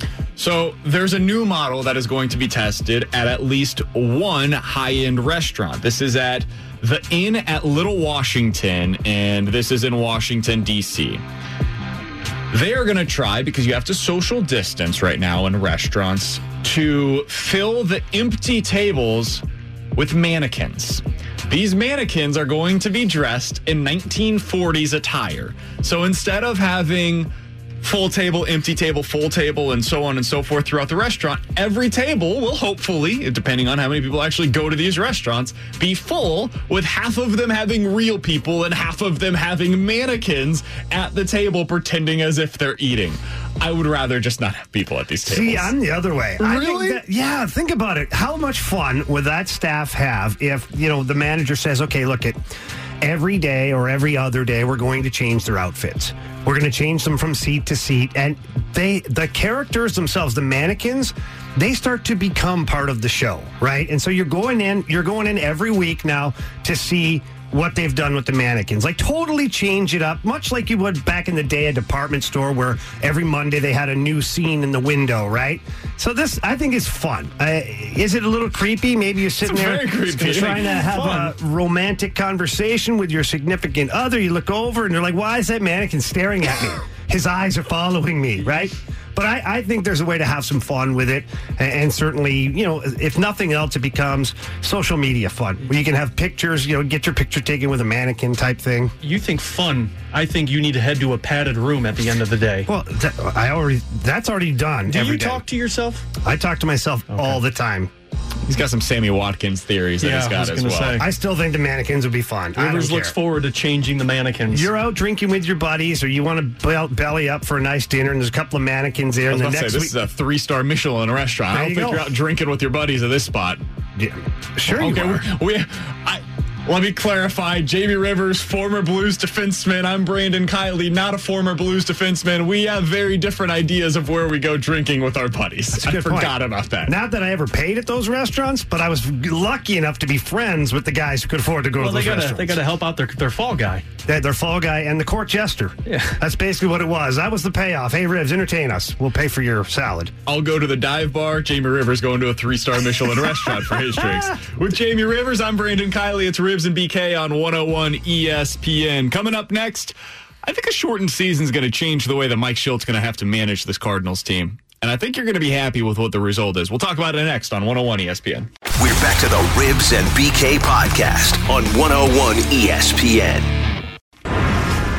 let's say if this was a normal season, you, you'd have to take a hard look at Dexter Fowler and Matt Carpenter and Tyler O'Neill and Bader and Lane Thomas and say, okay, we have a pretty sizable leash for these guys to get in, kind of get eased in, see the, the things that they worked on. Um, and if you lose some games along the way, it's okay because it's a 162 game regular season. This year you can't. That leash is going to be very short. You got to play your best guys With Jamie Rivers, I'm Brandon Kiley. It's Rivs and BK on 101 ESPN. That was Danny Mack on the show earlier this week talking about how Mike Shildt's going to have to change his approach with a shortened MLB season. Jamie, I agree with him. I think there is going to have to be a change in the approach of how you're going to manage this team in an 81, 82 game season. I think we're going to see Mike Shildt with a shorter leash than what we've seen in years past. He's been known to have a really great second half of the season because he figures out who his best lineup is and then he runs with it in the second half. And he rides those guys and he moves forward with them. This is going to be a little different. There isn't that buffer period at the beginning of the season. If you start out three and nine, five and ten, whatever it may be, that could ultimately haunt you to the point where you don't make the playoffs as a result of it. So if Dexter Fowler isn't performing early on, you got to be willing to make that switch right away. If Dylan Carlson is clearly your best left fielder, you got to run with that. If Tommy Edman is outperforming Matt Carpenter, you got to go with Tommy Edman at third base. He's got to ride the hot hand in a way that normally you wouldn't expect out of Mike Shildt, but that has to be the way that he manages this season if and when we get back to the shortened season. To me, it's going to be a situation where the managers are going to be allowed to manage the team exactly the way they want. And what I mean by that is, yeah, let's be honest, it's hard to manage superstars. In a full regular season, it's hard to bench a guy. It's hard to pull Matt Carpenter out of the lineup. It's not an easy thing. Shortened season like this, where it's a sprint, Mike Shildt doesn't even have to explain himself. You went oh over last three game series, you're out. Take care, get over there, you know, and the expanded rosters are going to help him make that decision. He's going to have more players at his disposal should he need to use them. So, yeah, you know what? I think it's, uh, again, I think Mike Shildt is the right guy for this scenario. I think that he is Mr. Baseball. He likes to dissect every single thing there is about baseball. And I think that he's got a pretty deep team. Now, would he like to have a couple of heavier bats or Matt Carpenter come back with the bat he had a couple of years ago? Yeah, he'd love to have that. But that being said, Dylan Carlson, ordinary situation, you wouldn't have him probably because you're like, yeah, you know, one, the roster would be limited. Two, you'd want him to get reps in the minors. Well, right now, I want him in the lineup. If he can hit the ball, if he can play, he's going in. Tyler O'Neill gets hot. Guess what? You're staying in. Dexter Fowler gets cold. Hey, Dexter, get to the end of the bench. Like it just is what it is in a shortened season like this. I'm thinking advantage Mike Shildt beyond the shortened season too, because I'm thinking of what we just heard from Samson in the previous hour, talking about teams that may be looking at their rosters differently. They're going to have to go with their prospects. They're going to be utilizing younger players rather than paying these superstars. Who works better with minor, with young players and getting the best out of them than Mike Shildt? Shortened season, yes. But the next season, the following season, two, three years from now, when you're looking at a full year and you need the most out of Dylan Carlson and Tommy Edman, while other teams are trying to find that, Mike Shildt advantage on that one. In general, the Cardinals organization is in a good spot right now for this current situation. The way that they develop players is probably, arguably, the best in baseball. Uh, they're, they're, they have one of the best farm systems consistently producing solid major leaguers in all of baseball. They don't hand out those massive contracts very often. It's been a point of contention for a lot of the audience, but during this time, it could actually be a good thing. It could yeah. be something that helps them. They've got some guys that have big deals that are coming off of the books pretty soon with Dexter Fowler or Matt Carpenter. They're actually set up to handle this better than a lot of the other organizations that are out there right now. So we got a text from a 314 uh, says, uh, You guys, it's not fair to single out Dexter Fowler and Matt Carpenter because if Paul Goldschmidt starts off slow, do you think that Mike is going to pull Paul Goldschmidt out of the lineup? No, he's not. In other words, everybody's not treated the same. Okay, so to your point, what is Goldie's track record overall? Yeah. The length of uh, how much runway do we need here for Paul Goldschmidt? To show just how amazing he's been as a player and consistent. And even last year, which was an off year, and I say that gently, for Goldschmidt, he's still one of your best players. So if he starts off cold, yeah, you're right. I'm going to go with him longer. He is his leash is going to be longer. So to your point, yeah, not everybody's treated the same. But if you suck and you're not hitting or you're bad defensively, you just can't find your groove. You're coming out. Dexter Fowler, he's hot and cold, hot and cold. You know what? If he gets cold too long, he's out. Matt Carpenter, if you can't hit the ball, you're out. That's just the way it is. Paul Goldschmidt, I feel confident in the fact that he's going to bounce out of it at some point. Let's think about salespeople, right? Let's let's compare this to a typical job. If you're a salesperson at your place of employment right now, there's a lot of people that are that are cutting costs, right? And so there's there's going to be some people that ultimately lose their jobs or have lost their jobs out of all of this. If you're the guy that had one bad quarter, you're probably going to get a little leeway from your boss right now if otherwise you're really really good at your job.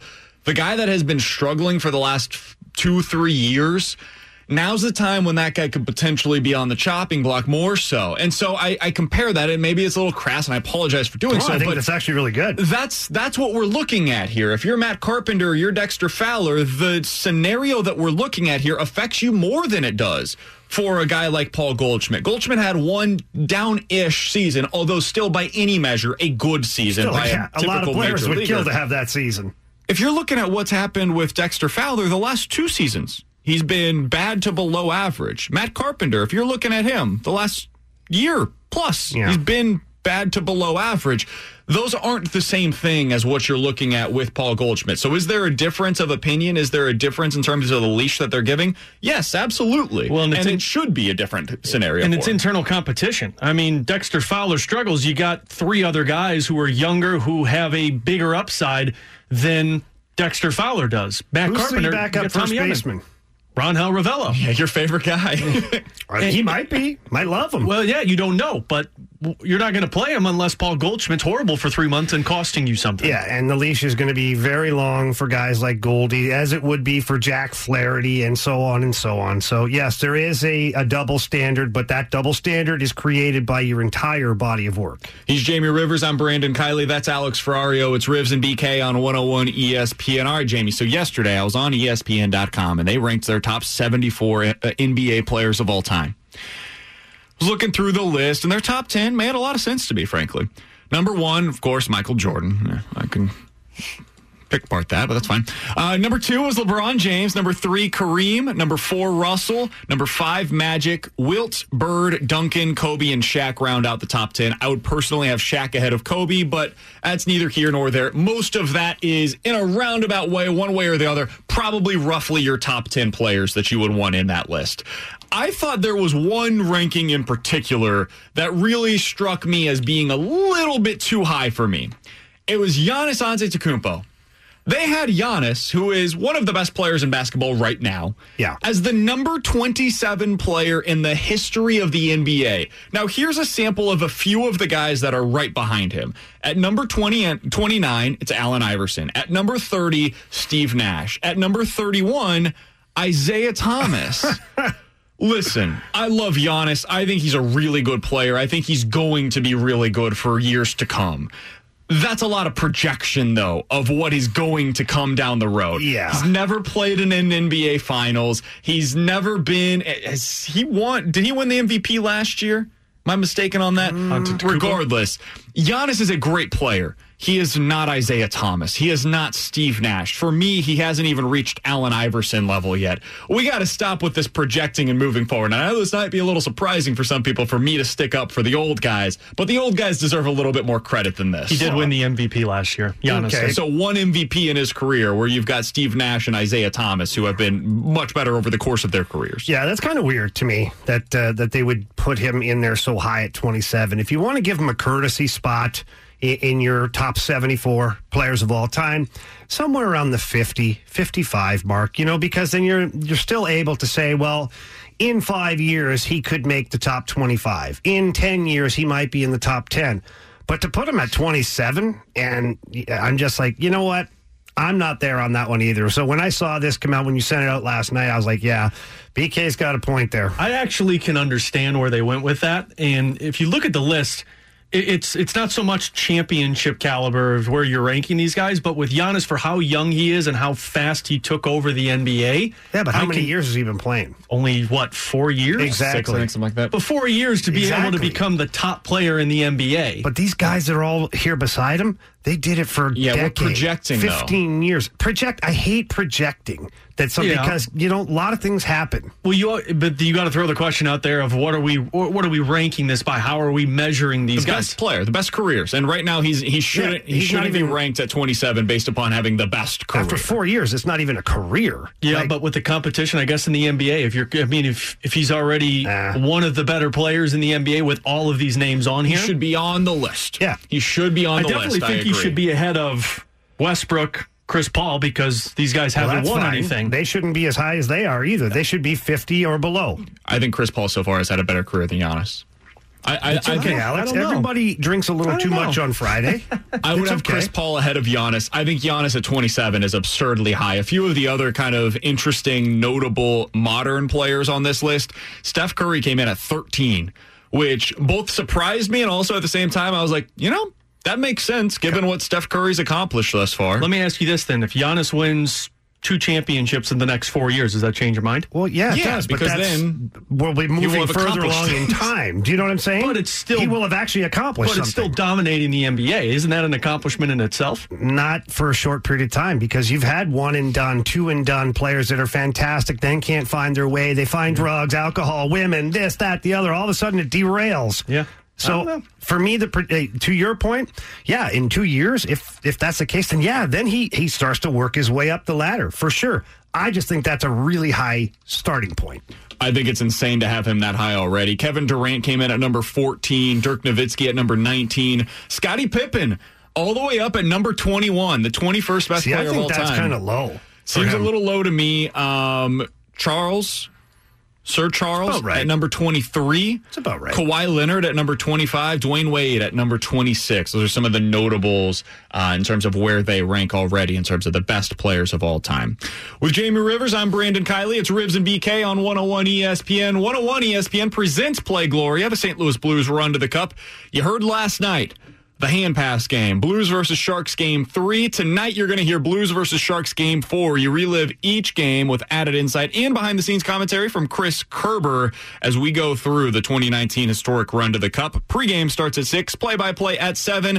It is Play Gloria, the St. Louis Blues run to the Cup, and it is brought to you by Mitsubishi Electric Cooling and Heating. Coming up next, I think there is one player in the NFL that is wildly under, underrated, and I don't understand the hate towards him. We'll get into that next on 101 ESPN. We're back to the Rivs and BK podcast on 101 ESPN. With Jamie Rivers, I'm Brandon Kiley. It's Rivs and BK on 101 ESPN. so there's an NFL player that I think gets way too much hate.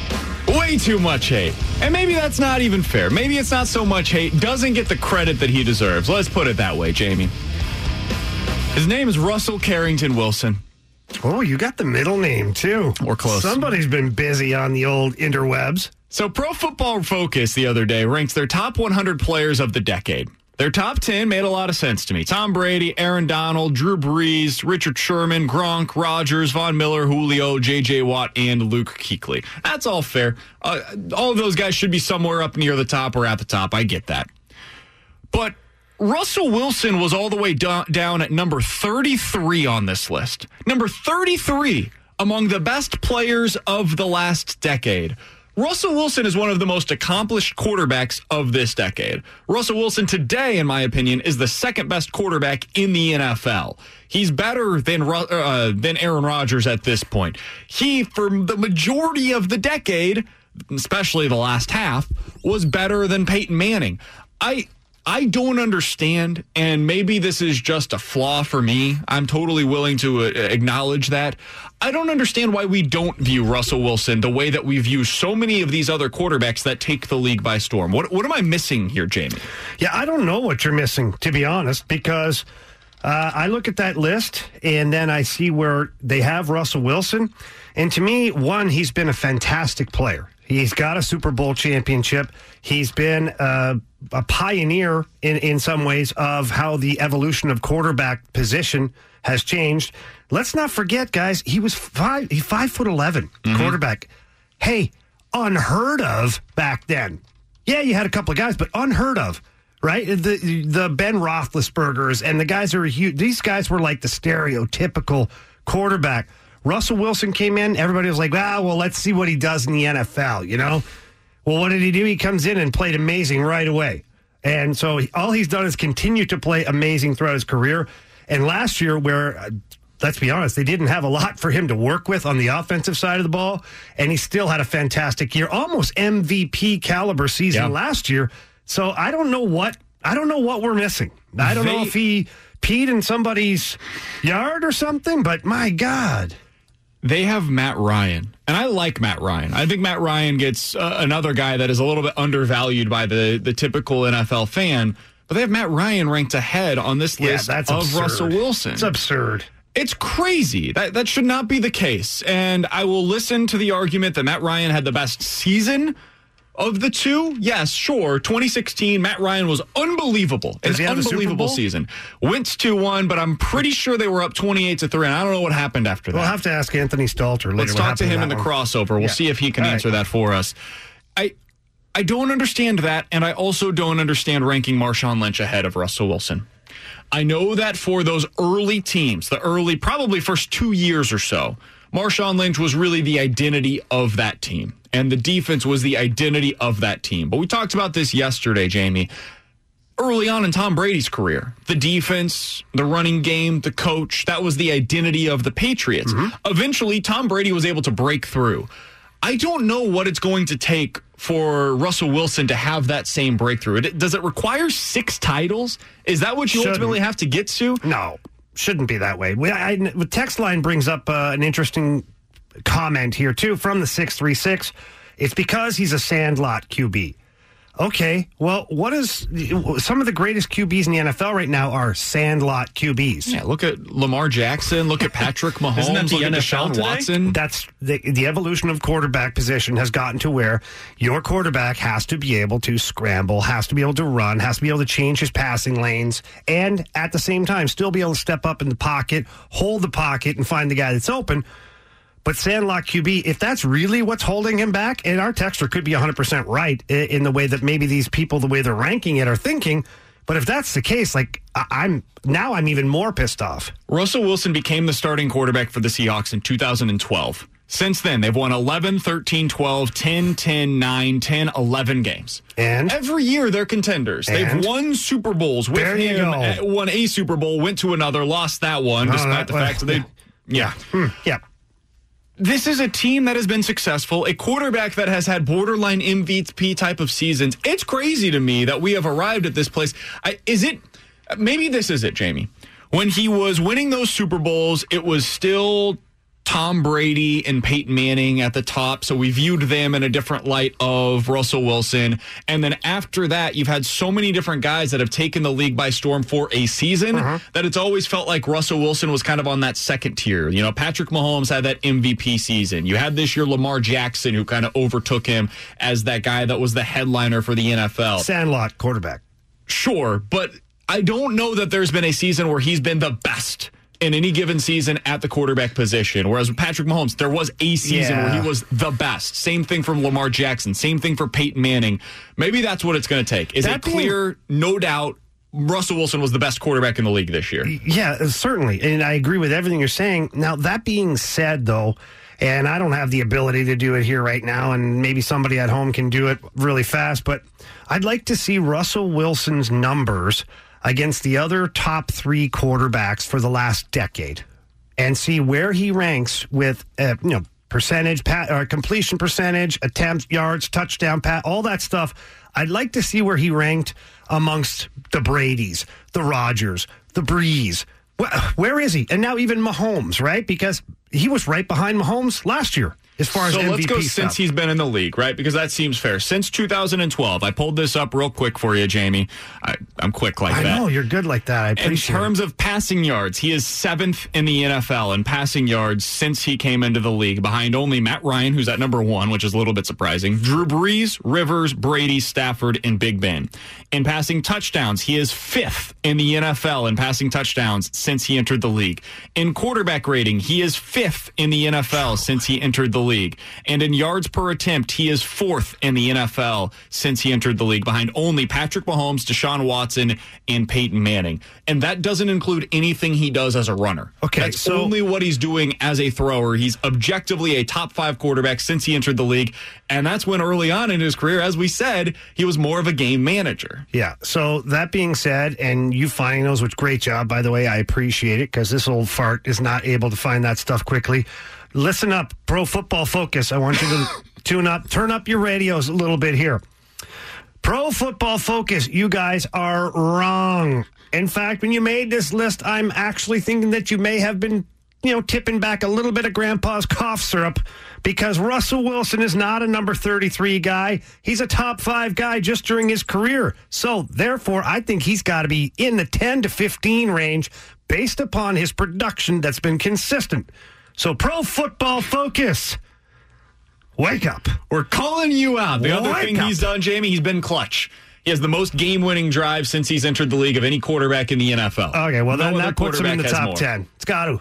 It's got to put him in the top 10. I, I, I don't get it. I also think it's a an absolute travesty that they didn't include Patrick Mahomes in the top 100 players Oh, of the last decade. they didn't? Not a single. Nope. He didn't even make the top 100. They say See, that that's- he's done it for too short of a period of time, now which you're is starting- crazy to me. Now you know that they're they're drinking too much over there. Never mind those guys. He's Jamie Rivers. That's Alex Ferrario. I'm Brandon Kiley. It's Rivs and BK on 101 ESPN. We cross things over and put a bow on another week of Rivs and BK next on 101 ESPN.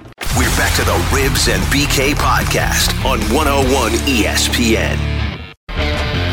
Jamie Rivers, I'm Brandon Kiley. It's Rivs and BK on 101 ESPN. Time to cross things over with the fast lane. Anthony Stalter in studio. It's feeling like the old days, boys. What's up? We ready for a Friday? Oh, we're, done, done. buddy. I don't know if you know this. We do a show from uh, 11 to 2 each day, and I thought it was 10 to 2. Nope. no, oh, no, no, No. They, they took an hour from us. What? Yeah, I Gave it to know. who? Danny Mack. Some guy named Danny Mack. What's he done? He's, uh, To he actually, he's doing a, he's doing a good job. He's Uh, basically doing a worked for the Cardinals since I was born. Yeah, he's kind of a big deal around here. So, but May either have way, heard yeah. a couple of his calls. He's on the fast lane today, by the way. is he really? Yep. I think Shameless two Oh, that's thirty. right. Yeah, I remember last Friday. That was awesome. He went a went, lot of fun. He went. uh He gave us. He gave us twenty five minutes or so That's last awesome. week. Yeah. All right. So, speaking of the Cardinals, speaking of baseball, how about this? We were talking to David Samson earlier today, former president of the Miami Marlins. I heard, And yeah. I threw along my theory that I might have stolen from Anthony Stalter. It's fine. May have. That the Cardinals should stop talking, Cardinals fans should stop talking about Nolan Arenado. Mm-hmm. It's time to turn our attention to Francisco Lindor. He's on a one year deal after this year. He's hitting arbitration. Now, my reasoning was a little different than why you think that he should go after him. I think the pandemic has changed things. $30 million a year for seven years is what you're looking at for Nolan Arenado. You got a one year deal left for Francisco Lindor, and then he hits free agency. And if it is true that these guys aren't going to get the same amount of money that they were expecting because of this pandemic, because of the loss of revenues, that could be a good spot for the Cardinals to take advantage of an opportunity that presents itself by getting one of the best players in all of baseball signed to a contract that will be lo- below market value. David Samson agreed with everything I said. He did. I was actually, I almost had cardiac arrest right here in the studio. Jamie, how big did BK's head get? Why do you think I'm bringing it up? Well, why do you think he can only fit one earphone over his ear right now? Because they don't Well, stretch out large Got enough. the earring though. Oh, that's right. He doesn't want to Yeah, mess up the can't mess bling. up. Right. you know? Yeah. I've got a small head, big nose. We we deal with it, okay? There you go. And we get it, guys. Lindor's got one year left on his deal After after, 2020. Yeah, I mean, I I think Francisco Lindor. I think Jamie, you and I were discussing this back in, geez, October, November, Yeah. whenever last offseason was. You did have it pegged back then. I wanted him. Yep. And then people kept asking, "Well, why you don't like Paul DeJong?" It's not. It's not about Paul DeJong. It's about Francisco Lindor. You kick Paul DeJong over to third, and then you've got a third baseman, and yeah, you've got to eat some of Matt Con- Matt Carpenter's contract if you can't deal him, and he's got the no trade clause, so you mm-hmm. probably wouldn't be able to deal him. What about the But DH you eat it- potentially? Exactly. Well, that's You- you a, fig- that's the whole out. new thing, right? Is the Sure. DH. Now all of a sudden you're like, okay, this makes total sense, and we don't even have to crush anybody's feelings too Right. bad. Right. Lindor is a top of the order, middle middle of the defense presence. He's a franchise player. He's a franchise player. He's And the he's, guy that the what, Cardinals have been missing. Yeah. 26. Yeah. We've, I found out yesterday. 26. in his prime. He's a stud. He's an absolute stud. Now, I don't think that he fits the the like Nolan Arenado, Paul Goldschmidt, bring your lunch pail to work every day. I think he would He's- once he gets here, though. Probably, and he's not. It's not, but he's not. He's not an. He's not like a malcontent. He's just. He's a little flashier. He's somebody that likes to be, from what I'm told, kind of in the spotlight. No problem. He's Do a your young thing. guy. He's a, A lot of young, young players are Young like guy that. who's a friend. He's a star. He's a star player. You know who he reminds me of a little bit and how I think he would be embraced here in St. Louis? Jose Martinez. He's got a little bit of that same personality where it's going to be a little flashier than what you see from the Cardinals right now. It's going to be a little more excitement. There's going to be a lot more smiling. There's going to be a lot more fun that is had. That's not a bad thing. And Cardinals fans loved Jose Martinez because he brought a lot of that to the clubhouse. Now he's got to be good. That's the Yeah. that's the significant part of this. If he's not, then now it looks like he's horsing around, and then you get things that are said that maybe don't need to be. But Francisco Lindor, I think if he ends up coming here and is good, that's an important part. I think he would be embraced in a way that we maybe wouldn't have expected otherwise. Yeah, and I think I think this fan base would love him. And again, I mean, he fits he fits what your identity is, which is run prevention, because he's an outstanding defender. And I know that Paul DeJong has gotten really good at shortstop, but he doesn't have the range that Francisco Lindor has. So when you when you have a guy that plays a premium position and hits at the top of your order, and he's 26, yeah, this is why this is why I made that argument. And now it makes even more sense because of the pandemic. Because you're in a situation where previously, if you get him for a year, you don't know if the Cardinals are going to re-sign him after that, right? If he's going to actually get what his market value is, he could get $350 million from somebody that's going to throw it at him. If this is true, and David Samson told us earlier today, he thinks all of the markets are going to be suppressed. He thinks it's going to be really tough mm-hmm. for Mookie Betts this offseason to even get what he was hoping for from the Red Sox at the time. He doesn't think he's going to get that offer again that's the case, and you're looking at a below market value offer for Francisco Lindor, now you're not talking about a one year stopgap for you, a one year rental. Now you're talking about one year and then maybe signing, let's say it's a bridge type of a deal that we're talking about Yeah. in the NHL, where it's two to three more years on top of that to get him through most of his prime. I think that what you could run into is the player knowing all of this as well, and the agent. Obviously, they're going to be expecting some lowball offers, and maybe it's a bridge deal, like we've talked about several times, or maybe it's where you have escalation in the contract. So you go, okay, I'm signing this five, six, seven year deal with your club.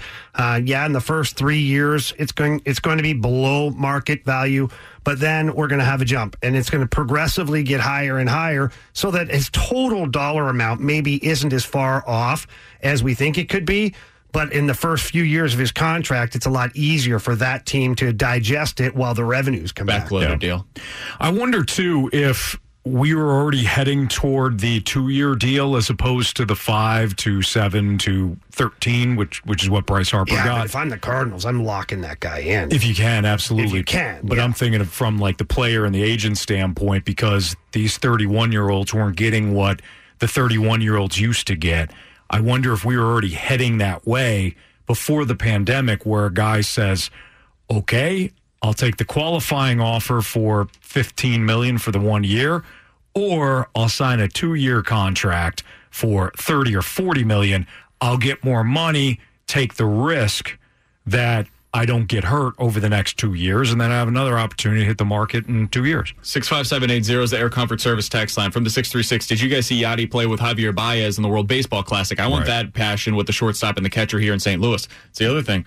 If you bring Yadi back for another year or two, that's a perfect combination with him throwing it out to the shortstop. It, it'd be perfect. I love the concept. I love the idea of it. Now let's go get it done. I mean, you you brings a tear to my eye. you would in this dream scenario, you would have Paul Goldschmidt at first, who's a very good defender. You have Kolten Wong, who's a Gold Glover. You have Francisco Lindor, who's an outstanding defender, and a guy in Paul DeJong, who Overqualified third baseman. Absolutely, who's got power too. Dunk used to always talk about that. Where's your power coming from? It should be coming from your corners. At least that's how, how it used to be. Corners in the infield and corners in the outfield. And then Dylan Carlson, and now the ages are starting to line up too with the, the majority of your core, right? Like you've got Paul DeJong, you're building around him, you're building around Francisco Lindor, and Dylan Carlson in the outfield. You're starting I'm to excited, guys. I'm excited. Come on, let's get baseball back here. I've had enough of this. Let's go. I'm excited. You heard Jamie. You heard Jamie first. He says, "Bring baseball back." Now you can go ahead and agree to a deal. Now You I'm guys gonna talk about those. Blake Snell comments again today? Yeah, probably. Ranji Ranji has been kind of uh, banging the drum about how awful the owners are, and so I've heard. Yeah, a- and, and I think he wants to go to that that well again. So yeah, we'll talk about the Blake Snell and now I agree Bryce with what you've been saying. I, I I don't even care which side you're on. It's a bad look for the players. It's a bad look. I I I, I agree with what they're saying, but the messaging and the form in which they're doing it, doing it on Twitch while you're playing video They're games during the middle of a pandemic, it's, dumb. not a good Yeah. look. It's dumb. Yeah. Put a leash on your players. MLBPA, put a leash on your players, and let you know let the top guys have the the the bulletin board stuff, not the Right. dude that's sitting at home playing on Twitch and then voicing his opinion about things. Yeah, it's it, they're they're getting hammered, and Ranji's point, and it's well made that they were probably they the players were going to get the short end of the stick from the public anyways because the players often do right. There's also a reason for that. You don't have to put it on steroids, though. Yeah, right. Exactly. And they got Right. Exactly. like a fiddle through the media for this entire period. They the, have. the owners have been putting out all the plans, saying, "Here's what it's going to look like. Here's what we're doing. Here's how we make it safe." And the players haven't come back with anything until it started be, becoming about the money. Right. And so Negative when that's the first thing that you say, of Yeah. course there's going to be backlash. the, the, the guy in St. Louis, the guy in, uh, you know, Cincinnati, the guy in Milwaukee, the guy in Pittsburgh, that is either trying to hold on to his job or worse, just got let go or furloughed, does not want to hear from the $50 million pitcher that doesn't want to play ball. for three and a half instead of five. Right. Right. And I get I get the bigger picture. I get the player's point. But Kiley, you just mentioned this. My thing is you're getting hammered in the court of public appeal. Just shh, Or quiet perception, voice, not appeal, quiet perception. voice. Just do your thing. Let your union guy do the talking. Right. Stoltz, what else you guys got coming up today? We are going to cover the Blake Snell comments again. Certainly, Bryce Harper got uh, through some support behind Blake Snell. We've got Danny Mack coming up at two thirty. Chris Kerber's going to join us. A lot of certainly some baseball stuff, and uh, Big day. yeah, more of the Western Conference Finals look Curb too, or look back, I should say. So yeah, you boys have a good weekend. You too, man. You too, brother. Always good. Always good seeing you. You guys look well. Fast lane's next here on 101 ESPN. You have been listening to the Rivs and BK podcast on 101 ESPN.